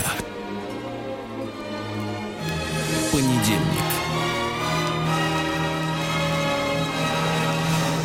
Трудовой. Ну что же, товарищи, сегодня мы линчуем нерадивых работодателей, которые забывают о своих работниках и никак их не чествуют. Говорят, что в этом году на корпоративах вместо поп-певцов и полуголых девиц-певиц приходят бизнес-тренеры и акробаты. Но от этой новости липецким учителям не легче. Там учителям одной из школ подарили на Новый год по банке доместоса для мытья унитаза. Хамство, конечно. Вот пишет товарищ: у меня на работе тоже нет корпоративов, подарков и премий. Иногда начальник отстегивает с барского плеча 5000, что является 5% от зарплаты. 5%. И на том спасибо. Начальник хохол. От слова «хао». Да. Дальше, пожалуйста. У нас Центр соцобслуживания. Начальство устроило корпоратив специалистам по 4000 рублей с человека, а нас, соцработников, даже не позвали. Раньше хоть звали. Да, вот девушка красивая, молодая, с длинной шеей. Да, здравствуйте, работаю в крупной фармацевтической компании. А там-то бабки метут, кстати говоря, фармацевты-то. Там же добавленная стоимость ой-ой-ой к этим порошкам-то. Так вот, 2 года ни корпоратива, ни премии, ни отпуска. Стыдно и обидно. Даже таблеточки не подарили. Ай-яй-яй-яй, вот сволочи, деньги есть, а зажимают. Фонарщик Эрл из Питера пишет: ни в один Новый год ничего сотрудникам не дарил. О! И дарить не собираюсь. Карабас, да, и дарить не буду, так как я сам себе начальник, сам себе сотрудник и обойдусь. А, ну, в общем, он один у себя, сам свой собственный, да? Давайте-ка мы... Друзья мои, обязательно проголосуйте. М1 на номер 5533 вам в этом году дарили подарок. Вот вы им довольны. М2 ни черта не подарили, правильно? Вот. Да, ну, неприличные сообщения про начальников. Прочитайте прилично. Я стараюсь, но нет, планшет старается покончить с собой. О, доброе утро. Отгуляли корпоратив на той неделе. Шикарно поел, попил. Ну, тоже неплохо. Посмотрел выступление артистов с Кубы. Да еще и бутылку Джека прихватил домой. Ушел до начала свинотного состояния людей. Так что все супер. Андрей, Москва, 40 лет. Да, вот такая вот история. В нашей мебельной фирме скидывались по 1,5 сами. Так меня вместо гулянки отправили на доставку к клиенту. Вернулся домой в 2 часа ночи. Вот так погулял за свои 1,5. Обидно. С сегодняшнего дня там уже не работаю. Все, сказал, хватит терпеть. Сообщение: привет. Привет, работаю в коммерческом вузе Казани. Корпоратива не будет. Будет только концерт от студентов. Скажу я вам, то еще зрелище. Концерт студентов. Это неплохо. Работаю в такси. Значит, бесплатно будут играть. Работаю в такси. Хоть смешно. Нет ни корпоративов, ни подарков. Надеюсь, на клиентов не особо трезвых, Константин. То ли бумажник перепадет, то ли телефон, да, платок забудут. Оставят, да, какой-нибудь дорогущий, правильно? Дальше, товарищи, подарки зажали. Просто вот такое сообщение. Есть очень важное сообщение, может быть, самое важное. Давайте. Спрашивают, а где упырь? Что молчит? Какой праздник он организует для своих столовчан? Пишет, что, наверное, тарелку супа нальет. Вот и весь праздник. Был корпоратив... Недоеденный рис. Да, был корпоратив в ночном клубе, пишет Сережа, 35 лет. Стриптизерши и игра в карты на раздевание. Было круто. Вспоминает Сережа. Вспоминает, да, если есть что вспомнить, да. За 6 ежегодных поздравлений контрагентов. Тим, что такое контрагент? Не я. Не ты, ты просто агент, я понимаю. Контрагентов суета и забеги за бутылками так достали, что не хожу на гулянки и не люблю подарки. Тюмень-энерго. Наконец-то пошли явки. На корпоратив собрали от 2,5 до 3800. А, то есть это, кто, наверное, сколько может? Нет, это, нет, с горячим или без. Так вот, для сотрудников, и супруги, то есть сотруднику 2,5, а если еще с собой прицеп притащишь, 3,8. Подарили коробочку конфет в виде свиньи. Второй год ко дню энергетика ни шиша. А началось, с того времени, как головой стала ваша Москва. Вот, не дает, кроме... Москва не дает. Не дает, Москва не дает. У нас штат больше 100 человек, но на корпоратив собралось 22. Тогда шеф пригрозил, что те, кто не пойдут, премию годовую не получат. В первые же полчаса после этого объявления притащилось еще 67 человек. Да. Давайте Оленьку из Москвы послушаем. Оль, доброе утро. Доброе утро. Оленька, вот для вас корпоратив — это что? Вот способ как-то вот устроить личную жизнь? Я человек, который организовывает корпоративы, поэтому это для меня работа. Да. В первую очередь. Вот. А в этом году у нас был активный корпоратив. Нас пригласили в кёрлинг, и вторая часть была уже банкетная. А что подарили людям? Ну, вот этот вечер, это был в рабочий день, поэтому была сначала активная часть, потом праздничная. Пассивная. Вот. А лично подарки в руки никаких. Оленька, а вы ставили вот вопрос перед начальством, ну как же вот люди уйдут домой без... пустыми. Без помазка хотя бы, без доместоса, ну что же за дело? Ну, было принято то, что это тоже финансовые затраты, эмоции. Эмоции подарили сами. Это важно. Оставили людей без эмоций, да, Оля? С эмоциями, но без подарков. Да. Я жжу и свои эмоции. Да. Спасибо, Оля. На корпоративе у нас выступал Пушной. Опа! А что, мало ему, что ли? Да пригласили на стол. А подарки нам дарят в последние дни года. Обычно это фирменный календарь и бутылка. Кстати, я так понимаю, закончилась эта истерия со съемкой женщин из персонала на календаре, да, полуголых. Да, традиции возвращаются. Да. Доброе утро. Работаю 6 лет в компании. Первый год была премия 50 тысяч рублей. Второй год 30. Третий год еще 30. Последние 2 года по 3. По 3 тысячи? Не, просто по 3, да, тысячи. Больно. Вот так вот. Такая история, друзья мои. Ну и печальные очень цифры, которые сегодня собрались при помощи вашего голосования. Вот, 19% нашей аудитории сообщили, что от начальства действительно поступили ценные или просто хотя бы какие-нибудь подарки. Да. И 81% четко заявляет, дали шиш. Шиш — это, то есть, ничего, я перевожу для тебя. Да, дали шиш. Вот шиш так, ничего. Вот, но в эти 81% не входит банка доместоса для учителей Липецкой области. Ну, да, вот так, которым мы выражаем глубокое сочувствие, ребята.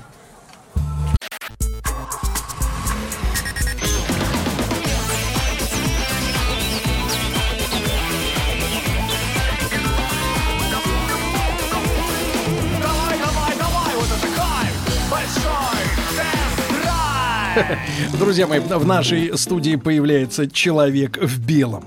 Доброе утро, Сергей, доброе утро, Тим, доброе утро, Влад, доброе утро, уважаемые радиослушатели. Ола, я хотел бы вам сказать. С горячим испанским привет. Давайте завтра о том, как вы вернулись из Испании, а я вам про Абу-Даби, вот, и про прелести восточного, так сказать, гостеприимства, об этом во всем поговорим.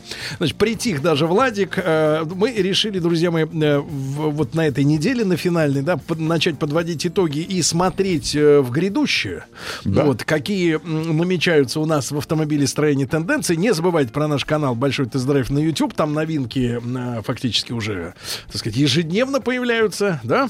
Вот. Ну и мы сегодня решили пригласить в гости человека, который ответит в своей сфере на все. Не за все, а на все, да.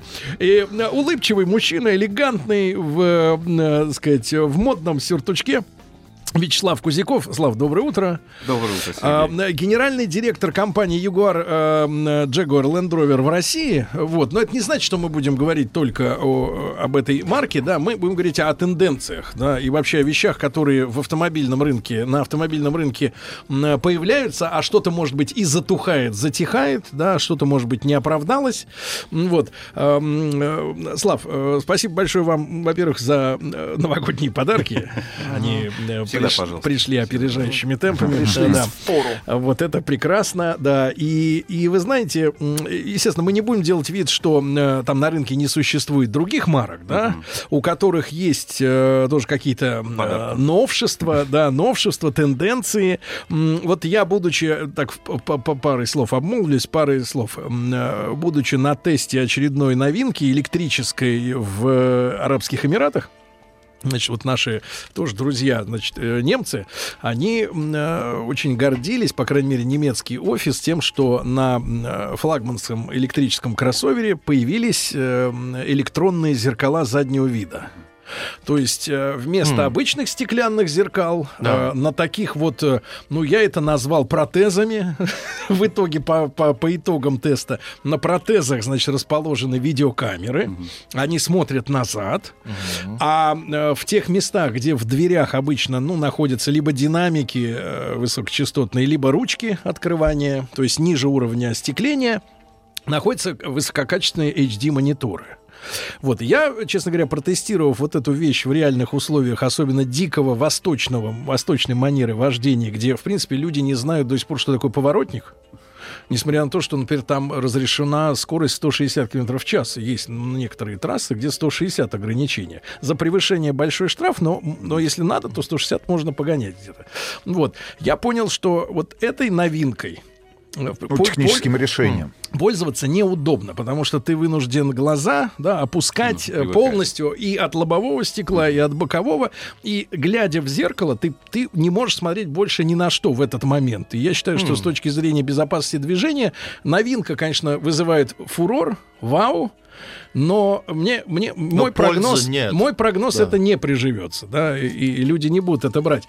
Как вы смотрите вот на в вашей компании, да, вот на новинки технические?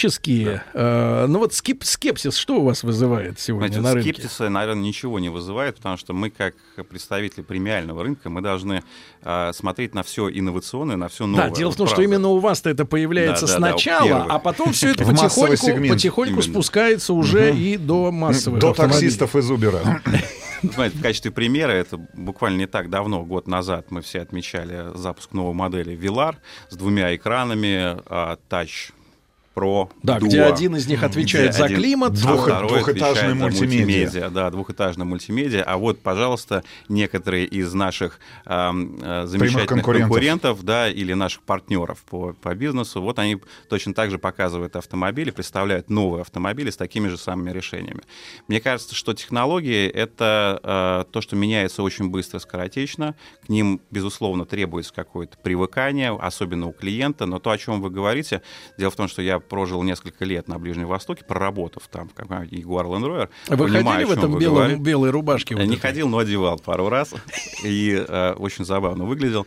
Дело в том, что вот те самые решения, они для некоторых рынков, безусловно, очень актуальны. Если мы посмотрим на наши дороги, особенно в зимний период времени, с реагентами, с грязью, с постоянно залипающими зеркалами, в том случае, если камеры будут расположены удачно, если камеры не будут, скажем так, закрываться, забрызгиваться, да, или будут омываться, то тогда это хороший выход Почему бы нет?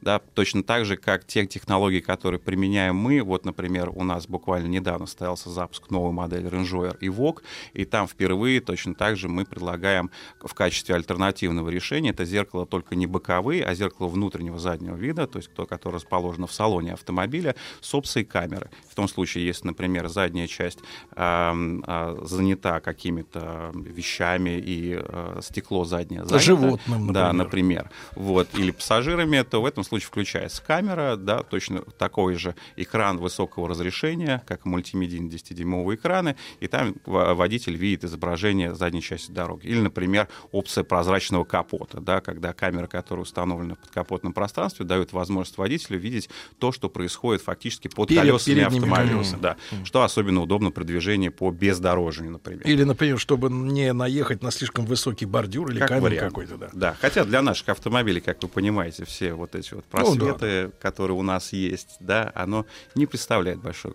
С точки зрения российского рынка, какая самая популярная дополнительная опция, например, в премиальном сегменте, вот без которой автомобиль, ну, невозможно продать? Потому что мы понимаем, да, что есть разговор о голом, так называемом, автомобиле, конечно. Есть уже так называемые комплектации, да, когда многое набито, но вот действительно, что клиенту нужно? Понимаете, вот очень хороший вопрос как раз в том направлении, о котором мы хотели поговорить, там тенденции.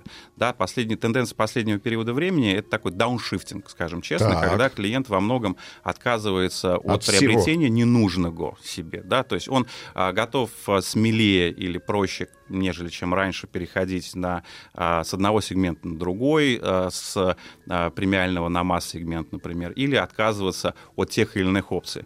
Дело в том, что вот на наших автомобилях есть предустановленные опции, базовые, которые далеко не все автопроизводители ставят, которые мы считаем должны быть обязательными. Там подогрев лобового стекла, подогрев руля, подогрев сидений. То есть такой пакет для наших условий. Мы не продаем автомобили с моноприводом, на все автомобили только полного привода. И дополнительных опций, в принципе, на самом деле не так много в последнее время покупаем. Когда мы смотрим статистику того, как, например, такое есть понятие option take, да, то есть вот сколько опций клиент в среднем берет на тот или иной автомобиль. Вот этот показатель, он с каждым годом становится все меньше и меньше. Да. Но обязательные опции, или те, которые на самом клиенту очень важны и нужны, это, например, доступ бесключевой, когда очень легко, не нужно доставать ключ, нажимать на кнопки, просто потянуть за ручку, автомобиля откроется. Это, например, дополнительная мультимедиа, потому что все-таки у вас, кстати, не все ручки тянутся, некоторые закамуфлированы. Они выдвигаются, и после этого все придется немножечко потянуть на себя. Дело в том, что хорошая мультимедиа, безусловно, хорошая мультимедиа. Наши клиенты все-таки любят слушать качественный звук.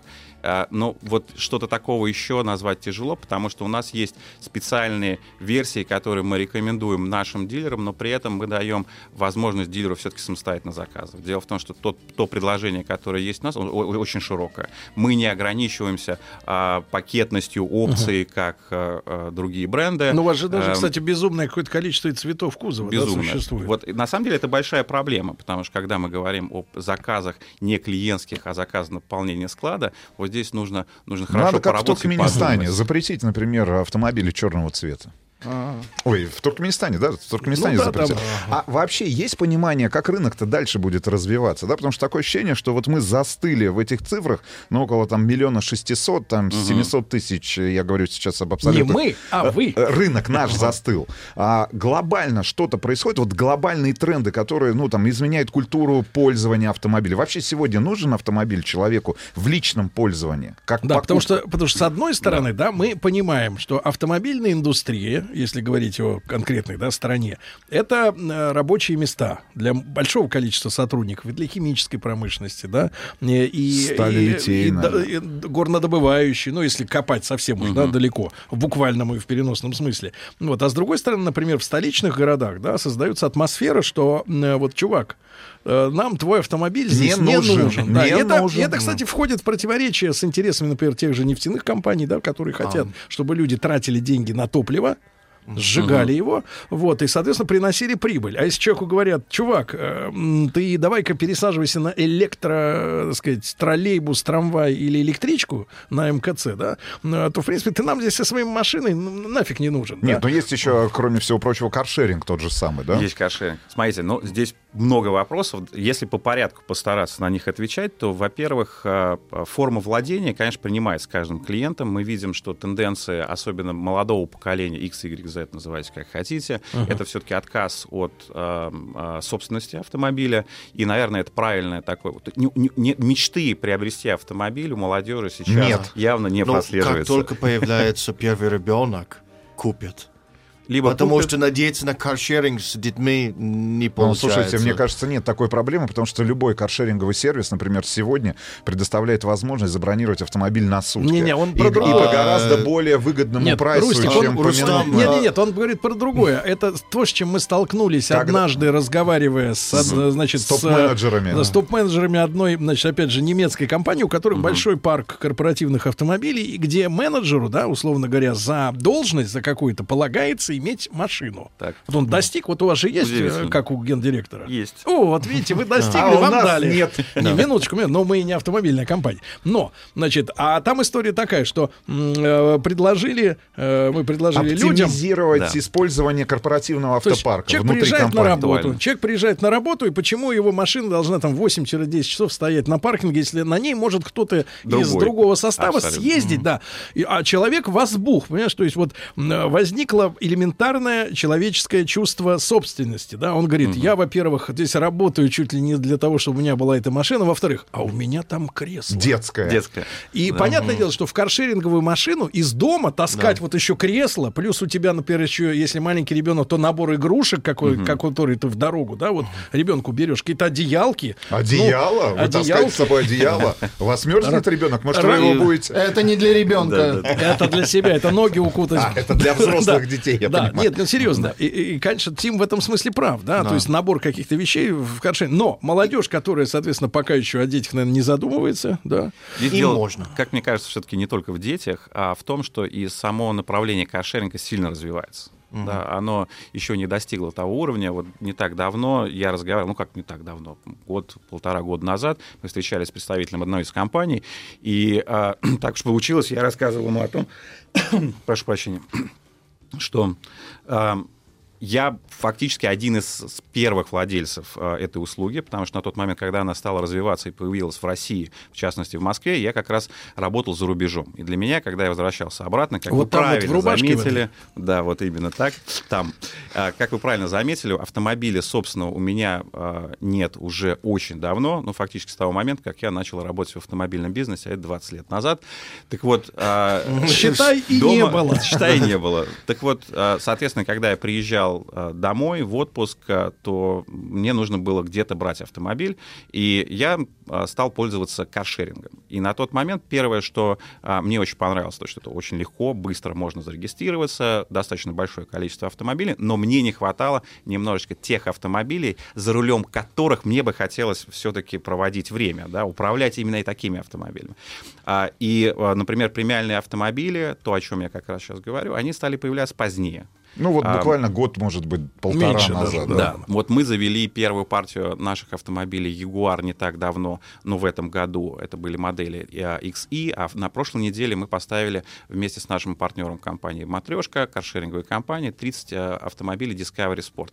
Мы считаем, что это хорошая альтернатива. Более того, что, как мы видим, количество компаний, которые занимаются этим направлением, растет. Растет парк автомобилей. И я уверен, что в этом есть будущее. Но, возвращаясь к вашему вопросу. Дело в том, что это не дополнительная форма владения, это не дополнительный объем продаж.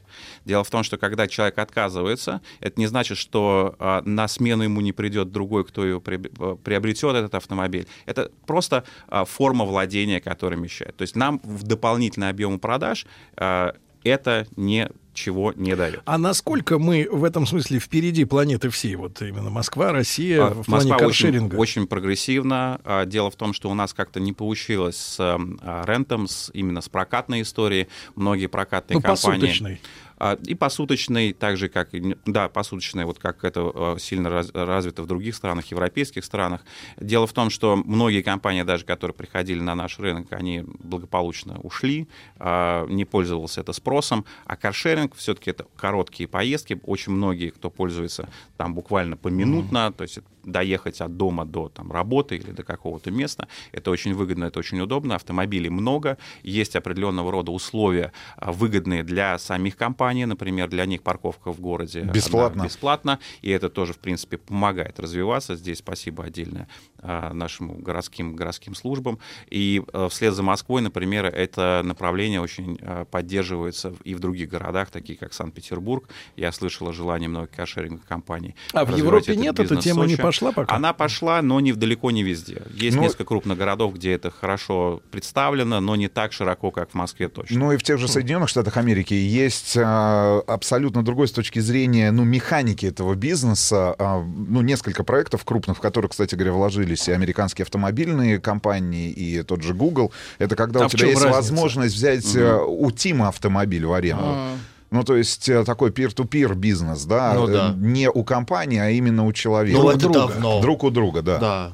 Можно просто любого человека создать свой таксопарк. Хорошо, приход электрической эры, да, полностью электрических автомобилей, в частности, как минимум уже два, полноценных кроссовера, один из них только-только доедет до российского рынка, I-Pace, когда начнутся официальные продажи? I-Pace, выдача автомобилем первым клиентам начинаются Ребята в очередь, на этой неделе. Значит, это первый полноценный полностью электрический кроссовер от компании Jaguar, первый официально, который продается на нашем рынке, правильно? Безусловно. Значит, стоимость какая вот сегодня, которая заявляется, в минимальной комплектации? Минимальная комплектация — это чуть выше, чем 5,5 миллионов рублей.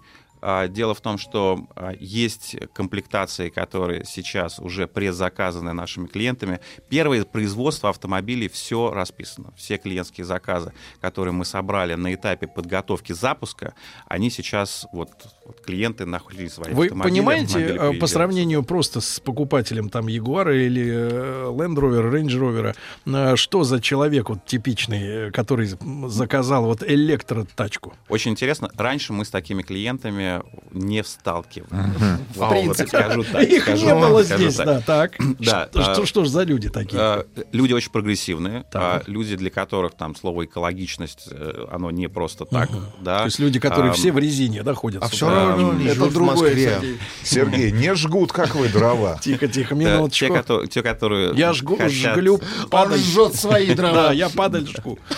Те, которые хотят, безусловно, выделяться, да, те, которые понимают, что экономия на электроавтомобиле, она тоже имеет место быть, несмотря на достаточно высокую стоимость самого автомобиля. Дальше техническое обслуживание, которое происходит намного реже. Дальше это условия, при котором эксплуатируется автомобиль. Скорее всего, это будет в городе, в городских условиях.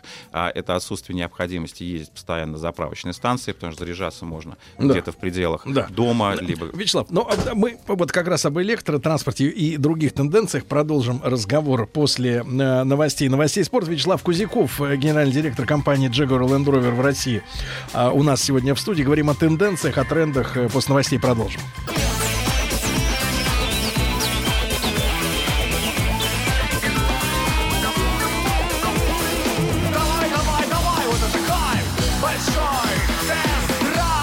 Друзья мои, итоги и перспективы дальнейшие развития автомобильного рынка и автомобиля как такового. Сегодня у нас в студии Вячеслав Кузяков, генеральный директор компании Jaguar Land Rover Россия. Слава, еще раз доброе утро. Доброе. Мы об электрическом, говорили. Полностью. Каре. Значит, пытаемся в режиме реального времени, учитывая наши тарифы на электроэнергию, подсчитать, сколько вот этот полный бак. Ведь I-Pace, он сколько получается у нас? Емкость батареи 90 киловатт. Зарядка зависит от мощности тока, которые зарядные устройства готовы выдавать. Дело в том, что полная зарядка батареи занимает от 40 минут до фактически, может быть, и 24 часов, если пользоваться обычной розеткой бытовой. 220. Но это не рекомендуется, потому что, во-первых, это очень долго, во-вторых, проблем для того, чтобы оснастить парковочное место более продвинутой зарядкой, совершенно нет. Мы с момента того, когда начали подготовку запуска, сразу вели переговоры, в том числе и с производителем зарядных станций, договорились в итоге с такой компанией, как Schneider Electric. Они производят зарядное устройство разных мощностей, в принципе, то есть такое персональное. Да, очень применимо для бытовых условий, то есть ее легко крепить, устанавливать, в том числе и на парковочных местах в многоэтажных домах. И что, наверное, очень важно здесь отметить, что это инфраструктура, которая развивается достаточно интенсивно и очень прогрессивно. Зарядные устройства появляются как в городе на парковочных местах, отдельные парковочные места выделены, в частности, в Москве, многие, наверное, это замечали, на заправочных станциях, в том числе и за городом, что тоже говорит о том, что вот это движение, оно поддерживается не только автомобилистами. А то, что касается непосредственно автопроизводителей, вы, я думаю, все слышали о тех новинках, которые будут появляться у всех без исключения автопроизводителей в ближайшей перспективе, и какое количество из них будет электромобилями. В частности, мы заявляли, что начиная с 2020 года каждая новая модель может быть по желанию клиента оснащена различными силовыми установками, будь то полностью электрический автомобиль, будь то гибрид. То есть это как часть комплектации? Это как часть комплектации. Ты можешь на выбор для себя выбрать классический двигатель внутреннего сгорания, назовем это классически, гибрид или, допустим, полностью электрический автомобиль. А какие тенденции, кстати, вот на эту тему, Вячеслав, какие тенденции в том же Евросоюзе, правда, из него сейчас Великобритания выходит, и поэтому она может, соответственно, евросоюзовские нормы, вот одно из послаблений, да, послать куда подальше. Но, тем не менее, все время же ужесточаются нормы выброса. Да, и там евро 6, 7. Нас ждет, вот, 8, я думаю, что до 10 евро дизель-двигатель не доживет. Ну, смотрите, то есть на самом деле это же не пустые слова. Если так серьезно задуматься об экологической обстановке в крупных городах, вот мы живем с вами в Москве, для нас это должно быть очень актуально. Она катастрофическая, да, и если все будет продолжаться таким образом, то никому не поздоровится, мягко говоря. Количество автомобилей, оснащенных двигателем внутреннего сгорания, причем те, которые эксплуатируются уже достаточно давно, ни о каких нормах токсичности, о которых мы только что с вами говорили, и речи тут не идет, конечно, на смену им должно приходить экологический транспорт. Многие города Европы уже отказываются и заявляют о том, что будут делать запреты на въезд в город автомобилей, оснащенных, в частности, дизельными двигателями. То есть идет такая дизель-демонизация, честно говоря, по всей Европе. Но это делается не на пустом месте. Почему? Потому что сейчас уже есть предложения, такие как, вот, в частности, Jaguar I-Pace, полностью электрический автомобиль. У нас среди модельного ряда многие автомобили оснащаются и предоставляются в версиях гибридных. То есть в этом году мы начали с того, что предложили нашим клиентам Range Rover, модель Range Rover в гибридном исполнении. То есть это автомобиль, у которого помимо двигателя внутреннего сгорания, бензинового, есть еще и электромотор. Слав, ну вот всегда считалось, что дизельный двигатель чуть дороже, дороже достаточно, чем бензиновый, да, всегда был. На российском рынке, во всяком случае. Да, а вот вы говорите, что там с 2020 года электро это будет как комплектация, да, уже? А насколько вот разница в сопоставимых там, в том же крутящем моменте, да, будет разница? Если есть прикидки такие. В долях каких-то, по сравнению с бензиновым или дизельным мотором. Если речь идет о технических характеристиках, то технические характеристики современного электроавтомобиля, они выгодно отличаются от большинства классических автомобилей, оснащенных классическим двигателем внутреннего сгорания. Берем I-Pace.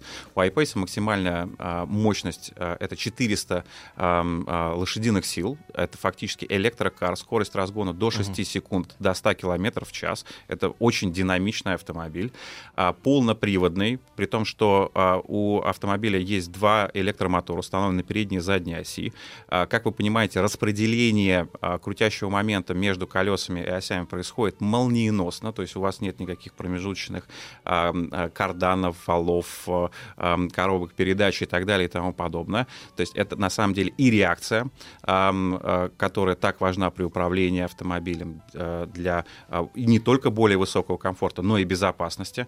Это автомобиль за счет того, что самый тяжелый элемент автомобиля — это сама батарея, которая расположена достаточно низко под днищем автомобиля, добавляет и жесткости автомобилю, плюс улучшает характеристики развесовки центра масс, что делает автомобиль по-настоящему очень комфортным и очень динамичным. Тем не менее, Вячеслав, не дам вам уйти от вопроса. Тем не менее, насколько двигатель с электроустановкой может быть дешевле или дороже, чем комплектация классическая? Пока что электромобили все-таки стоят дороже, чем обычный автомобиль. Если мы берем наш конкретный автомобиль, то мы видим, что он по цене находится ближе к более высокому сегменту. Хотя, если мы посмотрим на стоимость владения автомобилем, вот те расчеты, которые мы приводили, и я уверен, что они будут доноситься до наших клиентов, так, например, годовое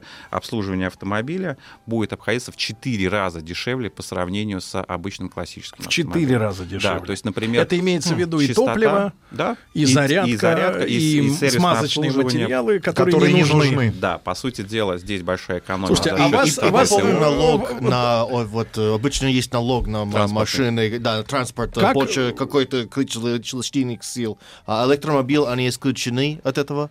Не везде, не во всех регионах. Дело в том, что транспортный налог у нас платится в зависимости от лошадей, и регион принимает решение. Московская область исключена. Сейчас речь идет о том, что для москвичей это тоже будет в ближайшей перспективе, скорее всего. То есть в Московской области вот эти 400 лошадиных сил, которые с бензинового мотора превратятся тысяч, наверное, в 60, да, в год. То есть они уберутся. Да. Плюс еще очень хороший комментарий по поводу 400 лошадиных сил. Это максимальная мощность. Дело в том, что при нормальном движении, при средней эксплуатации, мощность, она варьируется. И людям в налоговой это не объяснишь. А вот по документам как раз у нас 260 лошадиных сил, те, которые прописаны. По документам. Хорошо. И на самом деле это абсолютно честная история. Здесь нет ничего... Запредельно. Хорошо. А вот вопрос такой: а не чувствуете ли вы, или, например, там ваша штаб-квартира та же, да? Мы помним ситуацию в Америке, грубо говоря, там 20-е, 30-е, 40-е годы, где был убит общественный транспорт в угоду нефтяному лобби, чтобы каждого американца посадить на свою машину, чтобы они, сволочи, покупали постоянно бензин. А теперь это электролобби. Сейчас, погоди. Но эти же никуда не делись, которые добывают нефть, перерабатывают и так далее. Могут быть какие-то такие глобальные политические эксцессы из-за того, что, смотрите, вы обкрадываете заправки. Нефтянку. Вы обкрадываете производителей масел. Да. Правильно? Потому что, извини меня, вам не надо ни каждые 5 тысяч, ни каждые 3. А это химия. А это та же нефтянка. Да. Короче, лобби углеводородов должно взбунтоваться, потому что вы у них отнимаете не только хлеб, коттеджи. И ФНС тоже Федеральная налоговая служба, правильно? Да. Если все автомобили будут без налога, без транспортного. Да. Вот есть какое-то противодействие? Вы чувствуете на глобальном уровне? Есть противоречие, я бы так сказал. Дело в том, что углеводороды используются в том числе и для выработки электроэнергии. Если мы с вами вдруг неожиданно быстро перейдем на электроавтомобили, то нам нужно где-то будет брать такое количество электроэнергии для зарядки всех этих автомобилей. А уже есть какие-то прикидки, хотя бы примерно умозрительные, да, какая доля сегодня автотранспорта может стать безопасна для электросетей, да, существующих, без порядкового повышения, да, ресурса, мощности, чтобы они были электро сегодня? Смотрите, сейчас то, что заявляется на уровне правительства, то, что у нас достаточно мощностей в крупных городах, где, в принципе, и предполагается в основном использование электротранспорта. Может быть, вы видели совершенно феерическое шоу, как заряжаются электробасы в московские. Да, то есть это просто космическая какая-то станция, да, молниеносная зарядка. Так вот, эти электростанции, эти электрические зарядки, которые устанавливаются, сейчас они никоим образом не нарушают, как сказать, баланс для города Москвы, так же, как и для там, города Санкт-Петербург, где точно так же активно развиваются сети электрозарядок. Вместе с тем, наверное, важно сказать и то, что сейчас количество электротранспорта в нашей стране очень маленькое. То есть всего у нас статистически, если посмотреть, чуть более 2500 автомобилей всего на всю страну. При том, что они не сконцентрированы, как может показаться, в Москве и в Санкт-Петербурге. Даже наоборот. Большая часть этих автомобилей, они эксплуатируются... Всего 2500? Всего 2500. А какие планы продаж у вас или лимит, отпущенный на Россию? Вот... Не могу вам сказать. Могу сказать только то, что уже с момента старта продаж реализовано почти 5000 автомобилей. Это глобально. Это глобально. У нас есть свои, конечно, на свое производство выделено для нас, но очень за него приходится бороться с европейскими рынками. Вячеслав, один вопрос из аудитории. Сергей, спроси, пожалуйста, у товарища, у разных производителей разъемы для зарядки будут одинаковые или как-то стандартизируют сам между собой, как iPhone и Android, они разные. Да, разные зарядки. USB. Есть несколько... Стандартов. Мы используем один из них. На память, к сожалению, к своему позору сейчас его не назову, но вместе с тем могу сказать, что каждому клиенту автомобиля выдает специальный кабель, который подключается к самой колонке, к зарядным станциям. Вот мы такие станции уже протестировали. А там уже они универсальные. А там можно всегда подключиться. Ага. Да. Вопрос, Слав. Мы же понимаем, некоторые люди говорят, что, мол, это машина для богатых, это все то, все десятое. Но мы всегда помним, да, что на дорогих машинах тестируются, обкатываются технологии, которые постепенно, с нынешним временем, бег времени все быстрее и быстрее, спускаются в более экономические сегменты. Как вы думаете, когда электротранспорт, вот такой, да, как вы представляете сегодня, докатится в прямом смысле этого слова до, хотя бы сегмента, не знаю, такой машин, как Тигуан или RAV4, да, когда это станет, уже более-менее массовой историей? Смотрите, уже сейчас заявляется очень широко и очень громогласно о появлении электроавтомобилей стоимостью до $20 000. До $20 000. Не буду называть и делать рекламу другим производителям. Но есть и «Лада» в исполнении электромобиля. Да, то есть на самом деле над этими разработками работают все без исключения. Ваша версия, моя версия, что мы с вами станем свидетелями этого всего и современниками этой истории. Рустик тянет руку и говорит: «Я свидетель!»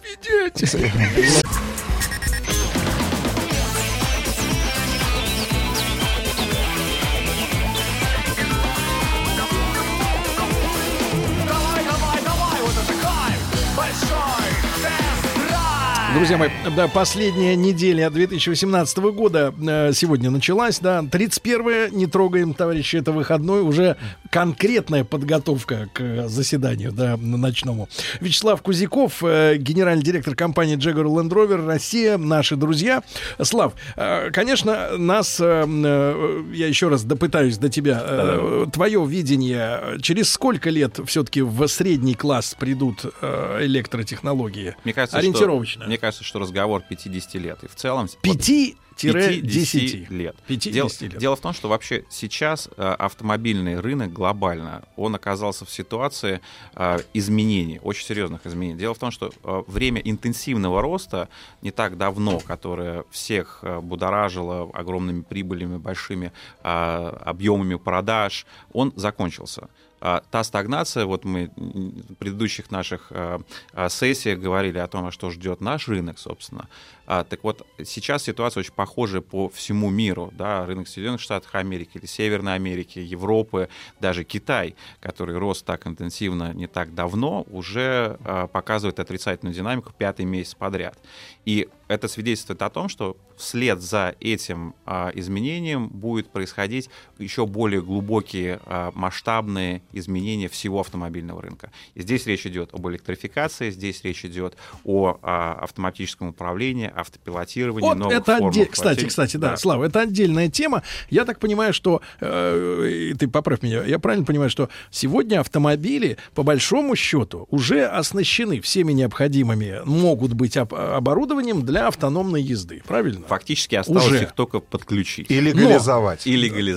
Один главный вопрос — это, соответственно, законодательство национальное, и второй вопрос — это ответственность. Кто несет ответственность или что, в случае с юрлицом, за ДТП, в котором, я уже приводил много раз этот пример, когда автомобиль автоматически поставлен перед выбором, что он в безвыходной ситуации, надо либо давить, либо что-то подставляться, но Ну, ДТП не избежать, да, вот кто в этом случае будет, ну, не то что плательщиком, а ведь мы знаем, люди же за ДТП садятся. Это уголовное преступление, да, для совершения наезда, например, на пешеходов. Фу-фу, не дай бог. Вот, и, соответственно, а вот он автомат, он едет, да, вот кто виноват, если он наехал на кого-то? Даже если виноват этот пешеход несчастный. Смотри, Сергей, ответа на этот вопрос нет. Вы правильно заметили, было такое исследование, которое недавно проводилось, а кто же, собственно говоря, будет виноват? Виноват искусственный интеллект. А как может быть виноват искусственный интеллект, если его кто-то создал, да? И вот, что ж, программист будет сидеть. Представляете, да? Кто-то может зарабатывать очень много в суде. И опять про адвоката. Уже планирую. Вот до тех пор, пока не решена эта дилемма, а дилемма, еще раз, заключается в том, что на современных автомобилях появляются первые, назовем это, зачатки, хотя не очень хорошее, наверное, слово, искусственного интеллекта. В частности, на том же самом I-Pace, когда он может запоминать там привычки водителя, как ему нравится с точки зрения расположения кресел, водительского руля, бла-бла-бла. И это все, конечно, самое начало. С другой стороны, уже автомобиль оснащен такими системами помощи в управлении, как экстренное торможение, удержание полосы движения. То есть осталось просто включить. Включить можно только после того, когда все, безусловно, договорятся о правилах эксплуатации автоматически управляемых автомобилей, когда появятся все необходимые условия с точки зрения... А вы понимаете, кто сегодня противник этой вот революции в дорожном движении? Да, гражданин Российской Федерации Тим Керби. Нет, я просто кто сегодня... Потому что ведь если будет сделан этот шаг, да, это же очень важный политический шаг, потому что водители, которые составляют огромную армию работников, да, я имею в виду профессиональных водителей, ну вот они как раз и будут делиться с тем же самым искусственным интеллектом своей компетенцией. Например, как носить шлёпки. Нет, да? шлем виртуальной реальности, правильно? Где ты подключаешься к нему каждое утро. Это штрейкбрейкеры получаются. Нет, почему же? Отвечаешь на вопросы, передаешь свой опыт, если правильно? Если что, они сядут. Кто? Люди в шлёпках. Советы давали. Смотрите, но это же не единственная профессия, которая по мере того, конечно, как развивается искусственный интеллект... Конечно, они могут стать художниками, я понимаю. Все станут художниками, и все вот эти Шишкины, Суриковы, Крамские, все пойдут в музей работать. Это понятно, но это же абсурдно. Ну, почему же абсурдно, Сергей Валерьевич? Искусственный интеллект же кто-то должен обучать. Обучать через компетенции. У меня больше вопрос другой. Кто застрелит искусственный интеллект, когда все это случится, когда люди осознают, какой попадут. Относиться конкретно к вам, понимаете? Относиться они будут как к младшему и никчемному брату. Да, как мы относимся сегодня к братьям нашим меньше. Да. Грустно. Грустно немножко, да. Кто виноват? Слава, хотел задать вопрос. Мы на одном из ваших автомобилей, по-моему, это был Вилар как раз, да? Обнаружили новое технологичное покрытие для дивана и для кресел. Самое дорогое. Такое, да? Искусственное пальто. Да-да-да. Насколько люди берут вот именно такую отделку салона? Берут, не могу привести статистику по тому, сколько автомобилей продали именно в таком оснащении. В основном пользуется популярностью кожа, но Velar с точки зрения возможности комплектации, это, конечно, вообще головная боль, потому что там бесконечный, по-моему, набор вариантов. А если их перемножить друг с другом, то... Вот, просто это бесконечный набор сочетаний, и как клиент понимает, что он может сделать вот и так, и он начинает... Он теряется. Значит, Вячеслава приглашаем в конце следующего года для того, чтобы обсудить те изменения, да, которые произойдут на наших глазах в наступающем 19-м. Ждем все-таки электроавтомобиль на нашем тесте. На российском, здесь, в России. Да, у меня, я заготовил розетку специальную для него. Вячеслав Кузяков, генеральный директор компании Jaguar Land Rover Россия. С наступающим Новым годом, Слава. Всем сотрудникам привет. Спасибо большое. С наступающим Новым годом.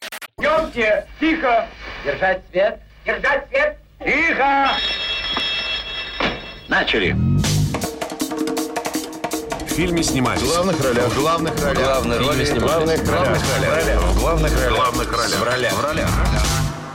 ролях. Друзья мои, вы не поверите, Но, вы знаете, у нас сегодня в прямом эфире в гостях человек, которого, безусловно, знают, ну, в нашей стране все. Я нашего гостя рад видеть, наконец-то, лично, потому что прекрасно знаю его по телевизионным эфирам.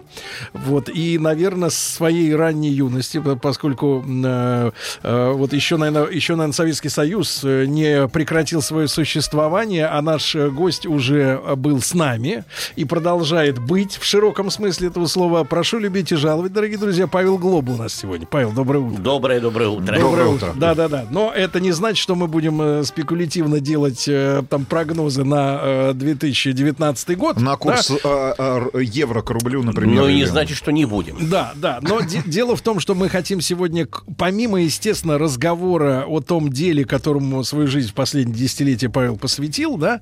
Десятилетия. Да, десятилетия. Сказать, заявить громко о том, чтобы потом невозможно было отвертеться уже, заявить о том, что мы планируем с Павлом проект, который непосредственно связан с его, ну, первым образованием, да, чем он собирался, может быть, когда-то еще в СССР, чему посвятить свою жизнь. Он работал какое-то время. Да, даже работал. Мы хотим сделать отдельный проект, посвященный историческим параллелям, потому что Павел Глоба по своему первому, да, образованию как раз историк. Архивист, да. И понятное дело, что есть такое расхожее выражение «история повторяется только в виде фарса», но, тем не менее, вот параллели исторические, да, между тем, что сейчас происходит в наши годы, с тем, что когда-то было в истории, насколько это точно повторение, да, вот мы насколько хотим... это фарс. Да, мы хотим сделать проект вот об этом, но это в дальнейшем. А сейчас я хочу Павлу еще раз в эфире сказать, я до эфира это ему сообщил, не только о том, что мне приятно познакомиться лично, но и о том, что как-то не так давно на Ютьюбе я посмотрел программы с участием Павла Глоба, записанные, насколько я помню, это начало, первая половина 2000-х годов на одном из центральных каналов была запись, еще, по-моему, формат 3:4 кадра, то есть вот не 16:9, а маленький. Вот. И там Павел делал прогнозы относительно конца десятых годов, то есть это вот разница между прогнозом и сегодняшним временем, ну, лет 15, наверное, может быть, даже больше. Ага. И я с удивлением смотрел эту запись, я вижу, она старая, то есть вот мне... Все совпало. Ну, многие вещи, тенденции, там, слова, которые в те годы... Что-то было в вашем участке в 1 гектар земли в Чеховском районе. В те годы, да, в те годы, когда не шла речь, например, о событиях на Украине, да, да. И об этом шла речь как раз вот в тех прогнозах, которые давал Павел. И это меня поразило до глубины души, вот, да, потому что многие, ну, так называемые, да, по крайней мере, предсказатели там и так далее, они, ну, вот, очень любят говорить, вот, вот как вот все прошло в минувшем году, а понятно. Когда ты смотришь запись, которая адресована на 1.5 лет вперед, и многие вещи совпали, тут как бы уже есть о чем призадуматься. Ну, значит, я считаю, что все-таки то, чем я занимаюсь, является в принципе наукой. Павел, но... Пусть, да, но пусть многие, наукой не признана. Да, скажите, пожалуйста, вот если теоретический вопрос сначала. Да. Я понимаю, что есть как бы взаимосвязи, да, между... жизнью реальной, да, и расположением на небосводе каких-то, да, это элементов. Это не взаимосвязь, это просто наша жизнь такая. В нашей жизни есть некая матрица, понимаете? Вот мы просто, вот она закодирована вот так, а мы на нее реагируем. Но у нас есть свобода. Тогда два вопроса. Есть свобода выбора. В чем она свобода? И вот другое есть мнение, да, если там с философской точки зрения подходить, то говорят иногда так, вот если ты сделал неправильный выбор, то тебя жизнь подведет. Круг сделав, да, опять к этой точке, чтобы ты поправил. Обратно туда же. Да. Я не знаю об этом, это уже философский вопрос. Я могу сказать, что только вот что можно сказать по астрологии. Астрология основана на математике все-таки. Вот так. Есть определенные объективные закономерности, циклические. То есть повторяемость определенных циклов. Ну, в общем, она не повторяется полностью, но тенденции повторяются точно. И вот самое главное, понимаете, вот примерно так же это действует, как хороший, нормальный, не обязательно связанный с нашим гидромедцентром прогноз погоды. Вот когда вам говорят, значит, будет дождь. Так. У вас есть выбор, выйти ли на улицу с зонтом и тогда не попасть под дождь, или попасть под дождь. Вот ваш выбор, понимаете? То есть есть объективные закономерности, они будут, но у вас выбор принимать их том виде или нет. То есть есть возможность оптимизировать процесс. Вот в чем задача астролога, понимаете? Угу. Объективные закономерности будут, их можно поправить. Ну, как, то же самое, как в медицине. Врач ставит диагноз, говорит, что у вас есть тенденции, допустим, вот больной, допустим, через какое-то время там болезнь печени. Не обязательно вы умрете. А как, я умру, а ну, ответ анекдотический, а как же? Вот. Но это не обязательно, мы должны умереть. Если вы бросите пить, там, допустим, вести неправильный образ жизни, вы поправите здоровье. Тенденция будет, но она пройдет в гораздо более мягкой форме. Вот задача нашего астролога. И поэтому, когда говорят, вот прогноз не сбылся, извините, пожалуйста, тенденции были. Вот я делал прогноз, например, на 2008 год о том, что в Америке будет жуткий кризис, и доллар может упасть. И вообще там жуткое, ну, там было реально. Финансовый кризис был, но они успели перегруппироваться. Они залили это деньгами. Да, понимаете? Об этом говорят, вот, Глоб предсказывал, что доллары будут там чуть ли там не в унитазе и так далее. Нет, это Леонтьев. Да, это Вилла на помойке. Правильно, конечно, на помойке. А я говорил, что будет кризис. Он был. Они сумели этот кризис преодолеть. Вот что можно. Хотя говорят, что до сих пор он тянется вот уже 10 лет. Ну, кризис тянется, но, в принципе, прогнозы-то были сделаны, они, к сожалению, осуществились. То же самое по Украине. 2009 год, это «Эхо планеты» был такой журнал, и сказано, что Украина распадется на 3 части. Примерно в таком формате, как было в Приднестровье и вот Молдова. Ну, это, и причем это должно было быть в начале 2014 года. Ну, реально, это так оно и получилось. На 3 части. Причем вот 2 части, в принципе, будут независимы от той Украины. И там даже было сказано, что они де-факто могут войти в состав в дальнейшем российского государства, де-факто в дальнейшем. А Крым для них будет украинской Чечней. Это я цитирую. Кто угодно может просмотреть на сайте «Эхо планеты». Вот это мой прогноз. И ну, вот это, начало 2014 года все это осуществил за 5 лет до этого. То есть, другими словами, никакой мистики здесь нет. Здесь есть определенная тенденция. По поводу распада Украины и отпада его от России, представляете, вот есть определенные циклические закономерности. Ровно, знаете, 360 лет прошло. Это после Рады Переяславской. Да, после Переяславской Рады. Ровно 360 лет. Это цикл 360 градусов. То есть это математика. Математика, конечно. И мы снова вернулись к тому периоду, который был в середине 17 века. Людям, наверное, кажется, что есть какая-то мистичность в этой цикличности. Между циклом и настроениями людей. Почему меняются настроения масс? Да, вот, в связи потому с этим... что, извините, потому что Земля вокруг Солнца так движется, потому что есть определенный цикл солнечной активности. Ну, есть. То есть мы, второй вопрос, мы, получается, механизмы, мы транслyaторы, грубо говоря, каких-то космических энергий. И то, и другое, и то, и другое. Мы и транслятор, потому что наше тело, извините, все-таки, ну, кстати, нашему мозгу сколько лет, а сколько лет нашему телу, и всем прочим рефлексам. Можем ли мы управлять своим телом, в конце концов? Нет. Приказать сердцу остановиться или печень, допустим, работать по-другому не можем, только йоги какие-то, и то это, по-моему, мифологема в основном-то. Поэтому другой вопрос, что можем ли мы при этом, при всем, какой-то выбор делать и оптимизировать некие процессы? Можем. Правильный выбор сделав, мы все-таки можем что-то поправить. Как-то, чтобы это было не в той форме. Оптимизировать процессы, чтобы вот этой критической ситуации, если не снять полностью, то, по крайней мере, ее нейтрализовать. Павел, а в каком смысле вы использовали слово «матрица», что мы в матрице? Ну, понимаете, матрица – это определенное кодирование, но есть определенные коды, но мы их не можем отменить, мы не можем заставить Землю вращаться в другую сторону, мы не можем, извините, Солнце, чтобы Солнце не было солнечного ветра и солнечная активность по-другому, не можем, мы этим пока не управляем. Когда будем управлять, тогда будем ставить вопрос о том, что мы чем-то можем управлять на уровне космических. С вашей точки зрения, у человека есть своя воля? Есть, конечно. И в чем тогда заключается суть его выбора в жизни? Суть его выбора, извините, это из нескольких вариантов выбрать оптимальный для него. Может быть, он сделает и неправильный выбор, но это будет его выбор. Я считаю, что если исходить из позиции, допустим, веры, то в этом, в общем, наверное, эта свобода выбора, это и есть один из самых главных даров Божьих. Это возможность выбирать. Понимаете, вот даже если вспомнить стихотворение Гумилева, помните, да, это самое, там, не избегнешь ты доли кровавой, что живым предназначила твердь, но молчи, несравненное право самому выбирать свою смерть. Это вот даже в этом плане, Гумилев, понятно, это давно он жил, но, в принципе, это действительно некий такой дар. И даже если мы выбираем дурное что-то, то это все равно наш право выбора. Иначе нас не за что и осуждать. Иначе нам нечем придраться, если мы, как вы говорите, механизмы, у которых нет никакого про выбор. Павел, а вы сказали уже там о 360-летнем цикле, да? Да, есть такой цикл. А если мы чуть дальше? Ну, можно и дальше, пожалуйста. Вот я, кстати говоря, вот сегодня хотел вам рассказать, поскольку в преддверии Нового года, это календарь января, и это очень интересно, мы всегда каждый год отмечаем праздники вот в то время, когда в Древнем Риме, откуда пошло слово, допустим, календарь и вот новогодние празднования, когда в Древнем Риме платили долги. Понимаете, календариум, например, вот слово календарь, это долговая книжка. Туда заносились вот эти все долговые обязательства. Хорошее название для микрофинансовой организации. Совершенно верно, календариум, да. И они платили долги. Нет, для коллекторского агентства. Это хорошо для налоговой инспекции, налоговой полиции. Приходите и, в общем, вынимать все то, что, в общем-то, для должников.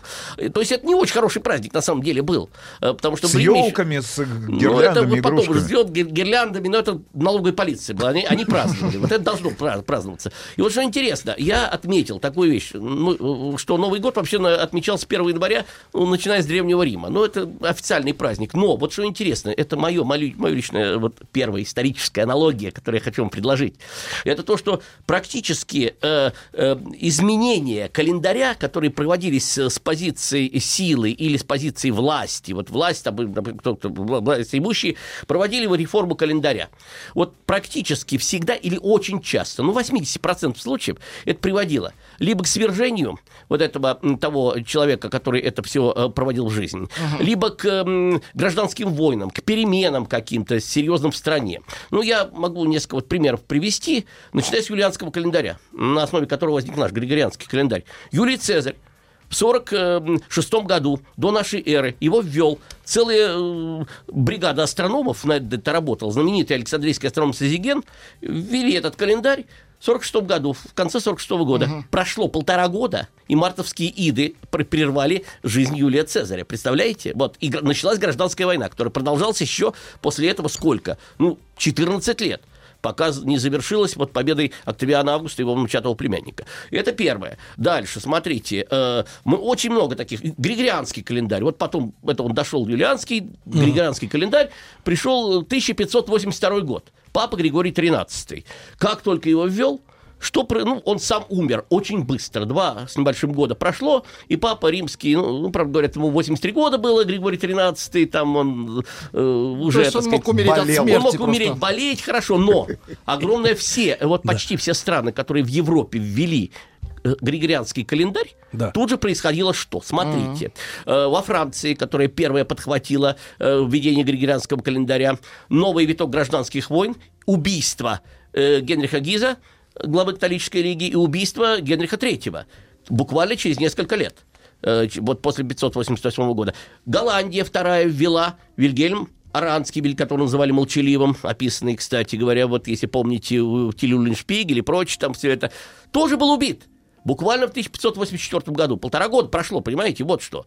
Дальше Испания, которая вводит. Непобедимая армада. Филипп II проживет еще достаточно долго после этого. Но непобедимая армада делает все для завоевания Англии, все крахом заканчивается в 1588 году. Примерно в это же время. Немецкие там эти самые смерти, убийства, там всяких там курфюрстов и прочее. То есть начинаются какие-то жуткие проблемы. Можем очень много говорить о разных календарных реформах, даже в России. Представляете, вот в России был другой календарь, он отмечался в марте, 1 марта отмечался. Да. Великий князь Семен Гордый, вот смотрите, 1348 год, вводит тот же самый календарь, но новогоднее празднование отмечают во время церковного индикта, так называемого, от 1 сентября. Просуществовал до 1700 года. После этого умирает от чумы. Великая эпидемия, черная смерть, атроморс, так называемый, который описан в Декамероне, от него умирает великий князь Семен Гордый. Смотрите, это реальность такая.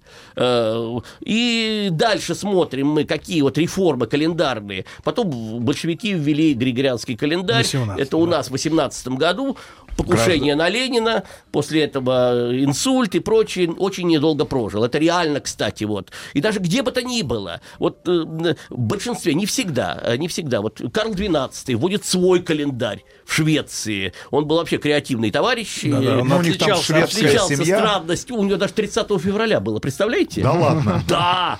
Вот никто не знает. 30 февраля было. Страна. Шведы. Было. Вы знаете, наверное, да, об этом? Что почему вы об этом говорите, Павел? Неужели кто-то замысливает и нынешний скорректировать? Вы знаете, наверное, я думаю, что да. Потому что слухи об этом уже носятся. Что необходимо ввести реформу календаря. Потому что григорианский календарь считается не самым сейчас продвинутым. Да, не самым точным. Он немножко опережает. А что хотят изменить-то? Вот хотят изменить, хотят какие-то високосы ввести, какие-то новые поправки в этот календарь. То есть говорят, что есть более совершенный календарь, чем вот нынешний григорианский. И ходят слухи о том, что есть такие даже публикации были, о том, что нужно обнулить счет годов. Ага. Вот не надо смотреть, вот, чтобы не обижать каких-то других верующих, вот конфессии, нужно ввести нулевой год вот отсчета, когда все вот как бы экуменизм объединились, потому что по одному календарю это общее, так сказать, от Рождества Христова считается, по другому там от хиджи, по третьему там другой календарь, чтобы ввести единый отсчет времени и единый календарь. Это так, глобалисты проклятые? Ну, практически да. Это или искусственный интеллект. Да-да-да. Вот о чем я и говорю, что вот не вызовет ли это? Вот давайте... Глобального конфликта. Ну да, глобального конфликта и желание сделать как лучше не приведет ли к тому, что, как говорил покойный Виктор Степанович Черномырдин, хотели как лучше сделать, получилось как всегда. Вот это, понимаете, очень важно. И практически все, смотрите, даже вот любые безумные реформы, вот республиканский календарь во Франции, они вообще ввели свой календарь, обнулили все годы, 1792 года ввели вообще свой календарь, неделю отменили, по декадам они считали, месяцы назвали совершенно по-другому.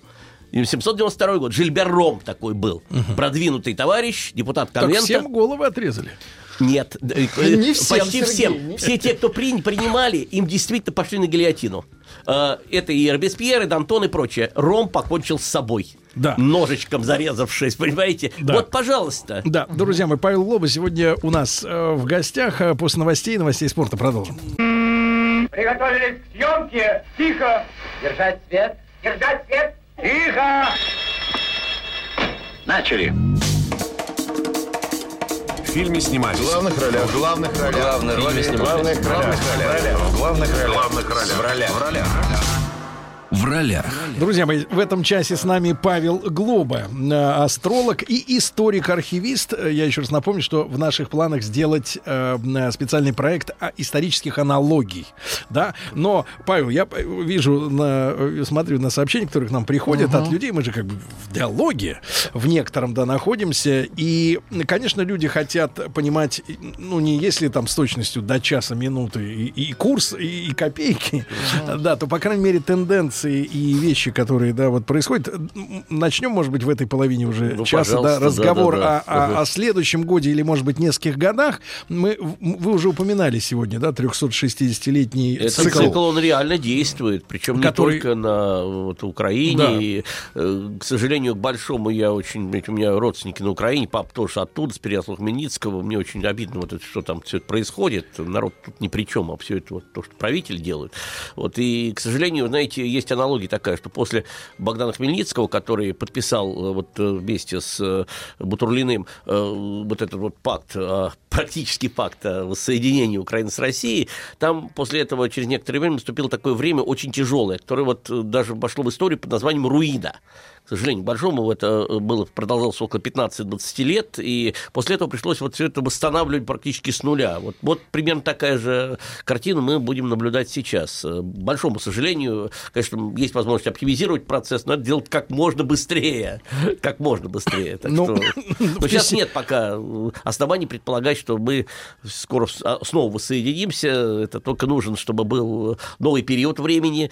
Это будет, скажем, при уже других раскладах, при других, ну, лет через 20, когда уже будет совершенно другой у нас и глава государства, и там сменится. Вот тогда это будет некая аналогия того, что было в начале XVIII века при, скажем так, расклад такой Петр I Мазепа. Вот где-то примерно повторение на другом уровне того, что было. А кто в роли шведов? А кто в роли шведов будет? Отсель грозить мы будем шведу, простите. 30 февраля, когда введут, вот тогда и будет. Кстати, Карл XII, кстати, помер по скорости после того, как это 30 февраля свое придумал.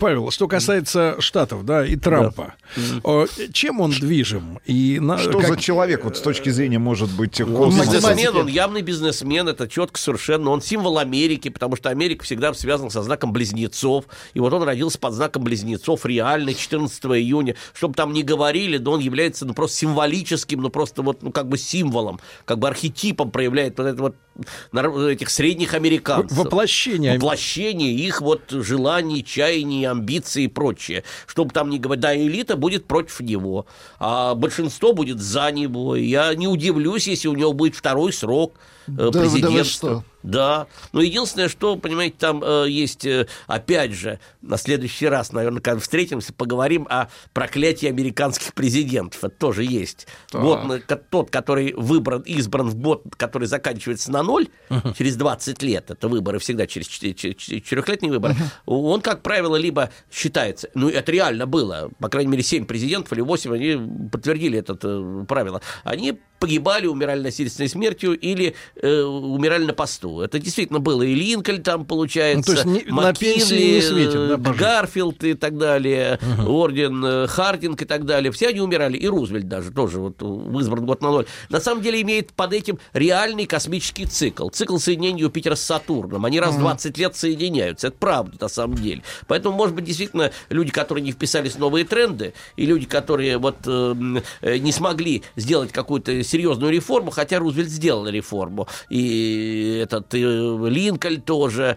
Это пока еще не очень понятно. Но вот единственный из всех тех, кто президентов, который был избран на 0 и живет до сих пор, это Джордж Буш. Вот ничего с ним не случилось. Рейган, избранный в 80-м году, он действительно, если тоже не помер, не был, но на него было покушение. Хотя бы было в 81-м году, реально, правда. Буш единственный. Вот, понимаете, исключение. Он на ранчо. Да. Ну вот посмотрим 20-й год, потому что выборы Трампа будут в 2020 году. Посмотрим, как это будет. Если даже он будет избран, то следующий срок для него будет практически действительно серьезный, очень критически опасный. Но вот не от как раз астрологов... С Трампом, извините, Трамп, чтобы не говорили, но для Америки это оптимальный выбор. Ну вот не от астрологов, а от политологов, скорее экономистов, говорят о том, что либо весной, либо к концу 2019 года те же самые американские биржи ждут большие проблемы.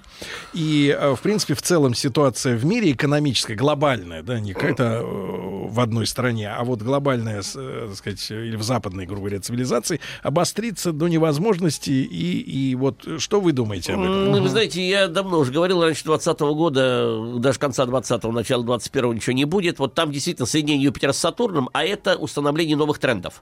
Потому что раз в 20 лет геополитические тренды меняются. Это уже не только я, политологи говорят. А это соединение Юпитера с Сатурном. Последний раз в 2000 году, смотрите, было. А до этого 80-й, 81-й год то же самое сменились, что привело к распаду. А в какую сторону теперь? Знак Водолея, знак ноу-хау, реформ, людей ниоткуда, фрилансеры будут вот выдвигаться, потому что это знак Водолея, в котором соединяются Юпитер с Сатурном. Это будет совершенно что-то абсолютно неожиданное и непрогнозируемое до сих пор.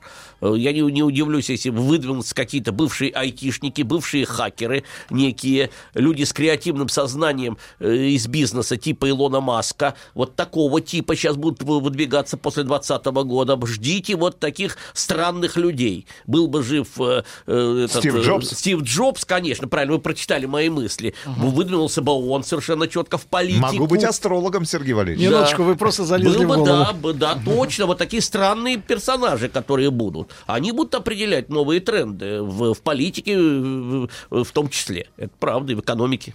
Да, но наших людей, конечно, интересует... А сейчас Маска, например, его постоянно гнобят все. Чтобы он не обманывал. Нет, но по большому счету я здесь согласен с Павлом, что, наверное, если говорить о ближайшей перспективе, там, 10-15-летней, 20-летней, то, конечно же, люди, которые создали IT-компании, гиганты, которые контролируют глобально, весь мир, в котором мы с вами живем. Но ведь компания Google, Сергей Брин, например, да, это молодые, амбициозные, хорошо говорящие, харизматичные лидеры, которые вполне вполне себе годятся на роль, например, лидеров не только конкретной страны, например, как Соединенные Штаты Америки, а вполне возможно и мирового правительства, которое будет определять, например, на законодательном уровне, как мы будем жить, чем мы будем заниматься. Вот именно это я и прогнозирую. Вот. Именно это я и прогнозирую. И я вот прогнозирую вместе с Павлом. Без айтишников мыло скоро на голове мылиться перестанет. Вот, вот, вполне возможно. Да, вполне Павел, возможно. Но вам на 20 лет. Да. Это, сейчас пока это немыслимо. И многие говорят, да не может этого быть, все пойдет тем же путем. Ничего подобного. Нет, люди мыслят по-другому. Да. У них же в голове математика. Пойдет другим путем. Мы пойдем другим путем. И они тоже пойдут другим путем.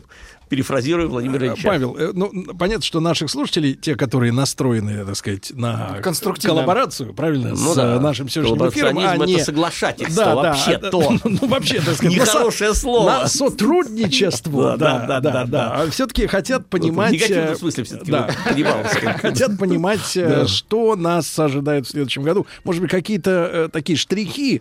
Ну, штрихи какие? Штрихи, я считаю, что... С чем мы закончим вот следующий год, условно говоря? Переходный год такой. Более-менее там все эти проблемы мелкие. Если вот смотреть по аналогу, другие аналоги, это же множество разных циклов используется. Допустим, астрологи используют очень много разных циклов, их наложение друг на друга, и нужно сделать это их, во-первых, наложение, во-вторых, некий коллаж, и делать общий вывод, что из этого можно извлечь. Вот, например, если брать аналогию по 12-летнему циклу, это цикл солнечной активности и цикл движения планеты Юпитер вокруг Солнца, самый большой планет Солнечной системы, то можно сказать, вот в восточном календаре у китайцев, потом японцы и так далее, они это используют.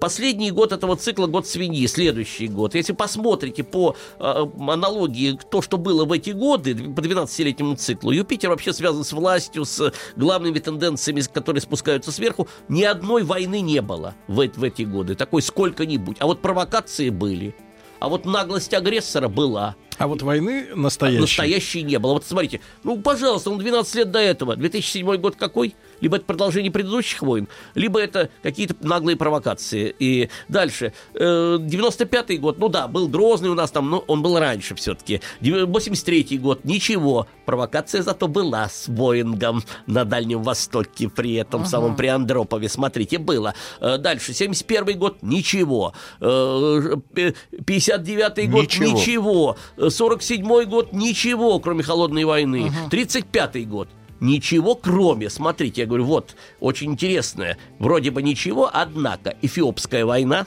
наглая совершенно, итальянская, маршал Бадольо, да, в это время началась. И смотрите, что еще. Пятерка вам по истории, Сергей. Гитлер, который в это время вводит войска в Рейнскую область, демилитаризованную по указу Лиги Наций, И смотрите, что после этого. Если агрессор не получает по рукам, по пальцам, продолжается дальше эта наглость. Вот вам наглая свинья, говорят, наглый как свинья.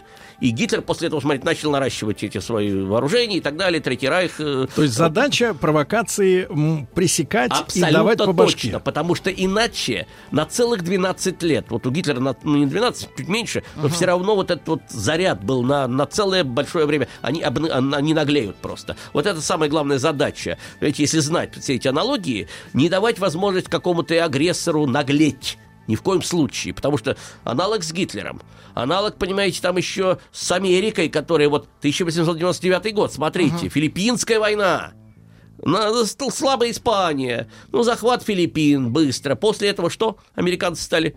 Заказы, военные заказы. Получали, стали получать и вкладывать деньги куда? В вооружение. А до этого не было такой экспансии в Америке. Вот это первое. Вкус крови. Вот если почувствовать год свиньи, вкус крови, то будет как у Некрасова. Помните, кому на Руси жить хорошо, свинья съела девушку. Вот, после этого съела, и дальше пойдет. Вот что это такое. Это, к сожалению, может такое быть. Поэтому это предупреждение некое такое. Это вот, но, в принципе, больших войн не было, кроме таких провокаций, кроме наглости и кроме каких-то хитрых подковерных интриг и чужими руками. Самая лучшая война, знаете, какая? Как говорили китайцы, который ведется на чужой территории, чужими руками, за чужие деньги. Понимаете? Вот. И вполне вероятно, что вот такие войны могут быть. Гибридные. Называется сейчас гибридная война, да. А раньше вот год свиньи, война свиней. Можно... Ага. Вот такой вот общая тенденция. Хорошо, с войнами разобрались. Но глобальных конфликтов не предвидится. Ну, таких вот нет. Катаклизмы. Кроме, катаклизмы. Единственное, что я говорил всегда о том, что это вот, возможно, это только летние, но, слава богу, не август, это июль. Ну, вот это надо будет дальше прогнозировать. Пока не могу этого сказать. По катаклизмам, особенно природным, здесь нужно особо разбираться. Общие тенденции в политике мне ясны. Кстати говоря, год земляной свиньи, еще что интересно, будут бить по финансам. Вот реально. И как вы знаете, земля и свинья, земля — это финансовая сфера, там материальная. Это, в принципе, я бы это назвал год свиньи-копилки. Вот это вот свинья-копилка. И вот по материальной, по финансовой сфере будет очень болезненно люди воспринимать. Реально болезненно будут воспринимать. Понимаете, вот любые повышения налогов, любые там пенсионные и прочие реформы. Там, вот даже детским лепетом на лужайке покажется то, что вот в этом году были протесты. А вот те, кто на этих протестах, эти протесты воспримут и на них поднимутся, на этих протестах, у тех будет серьезно. Во Франции будет продолжаться эта история с желтыми жилетами? Они как-то урегулируют это, но самое интересное, что это ненадолго.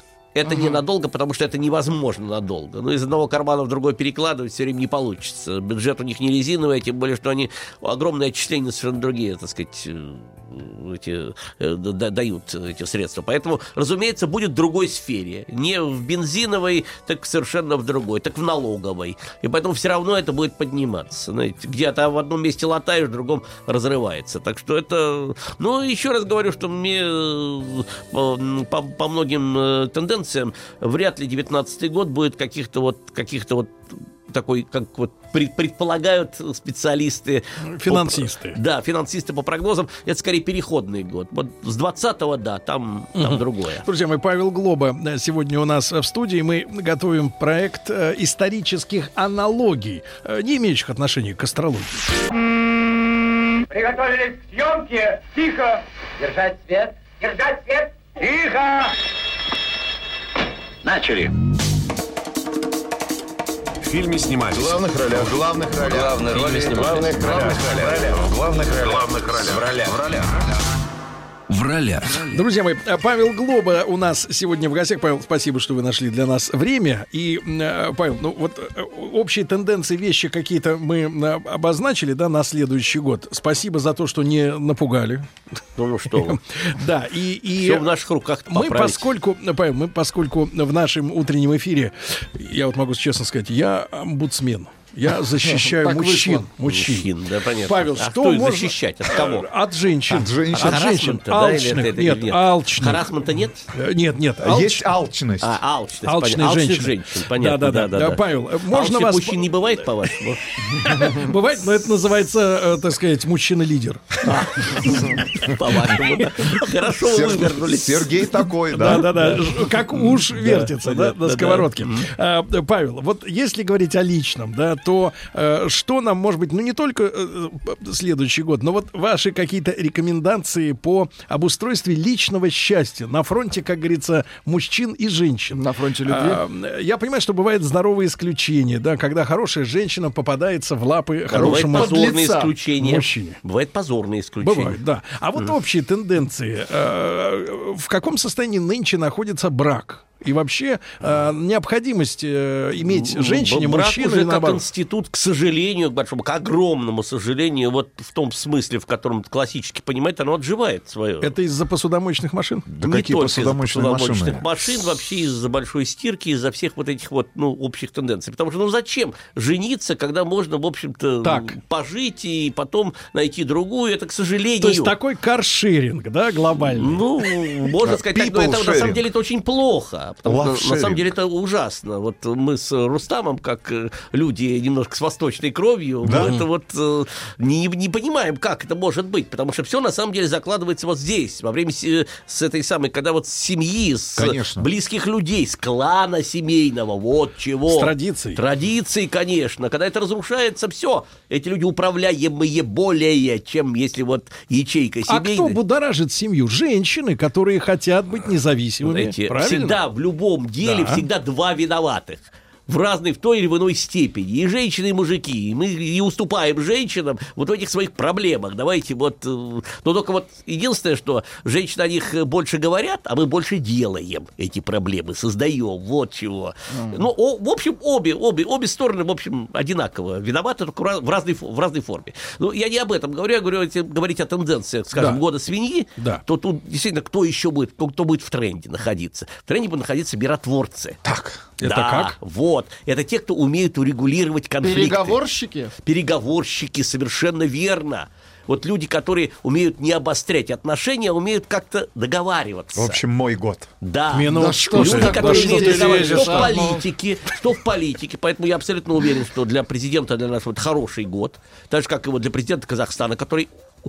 всегда является практически вечным миротворцем. Для них это просто они в тренде будут находиться. А вот эти люди конфликтные. Люди, которые, наоборот, выходят на вот этом противоречии, на агрессии, конфронтации. У них наоборот. То же самое в семье. Такая же, понимаете? Вот интересно, что считается на Востоке. Год свиньи – это год хороших браков. Особенно для людей, которые умеют договариваться. А чем бабоньку-то умаслить в следующем году? Вы с какой целью спрашиваете? Минуточку, с личной. Надо сначала знать, чего она хочет. И всегда говорить ей то, что она хочет. Здесь возвращаемся к алчности. Нет, вопрос в том, что у женщин ведь проблемы с вербализацией желаний. Они любят намекать, а не говорить. Ловите, Сергей, намеки. Да. Ловушка ваша на голове, она должна ловить желание женщины. Конечно, интуиция должна включать. Ну как, вот так и сделать, и все. И тут ничего, никакой мистики нет. Сплошная психология, причем самая простая психология. В основном у женщины, в общем, простые желания.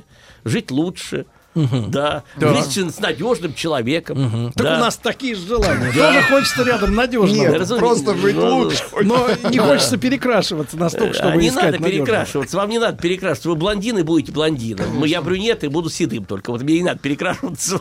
Поэтому что вот в следующем году самое главное? Вот те, кто умеет договариваться, те найдут себя.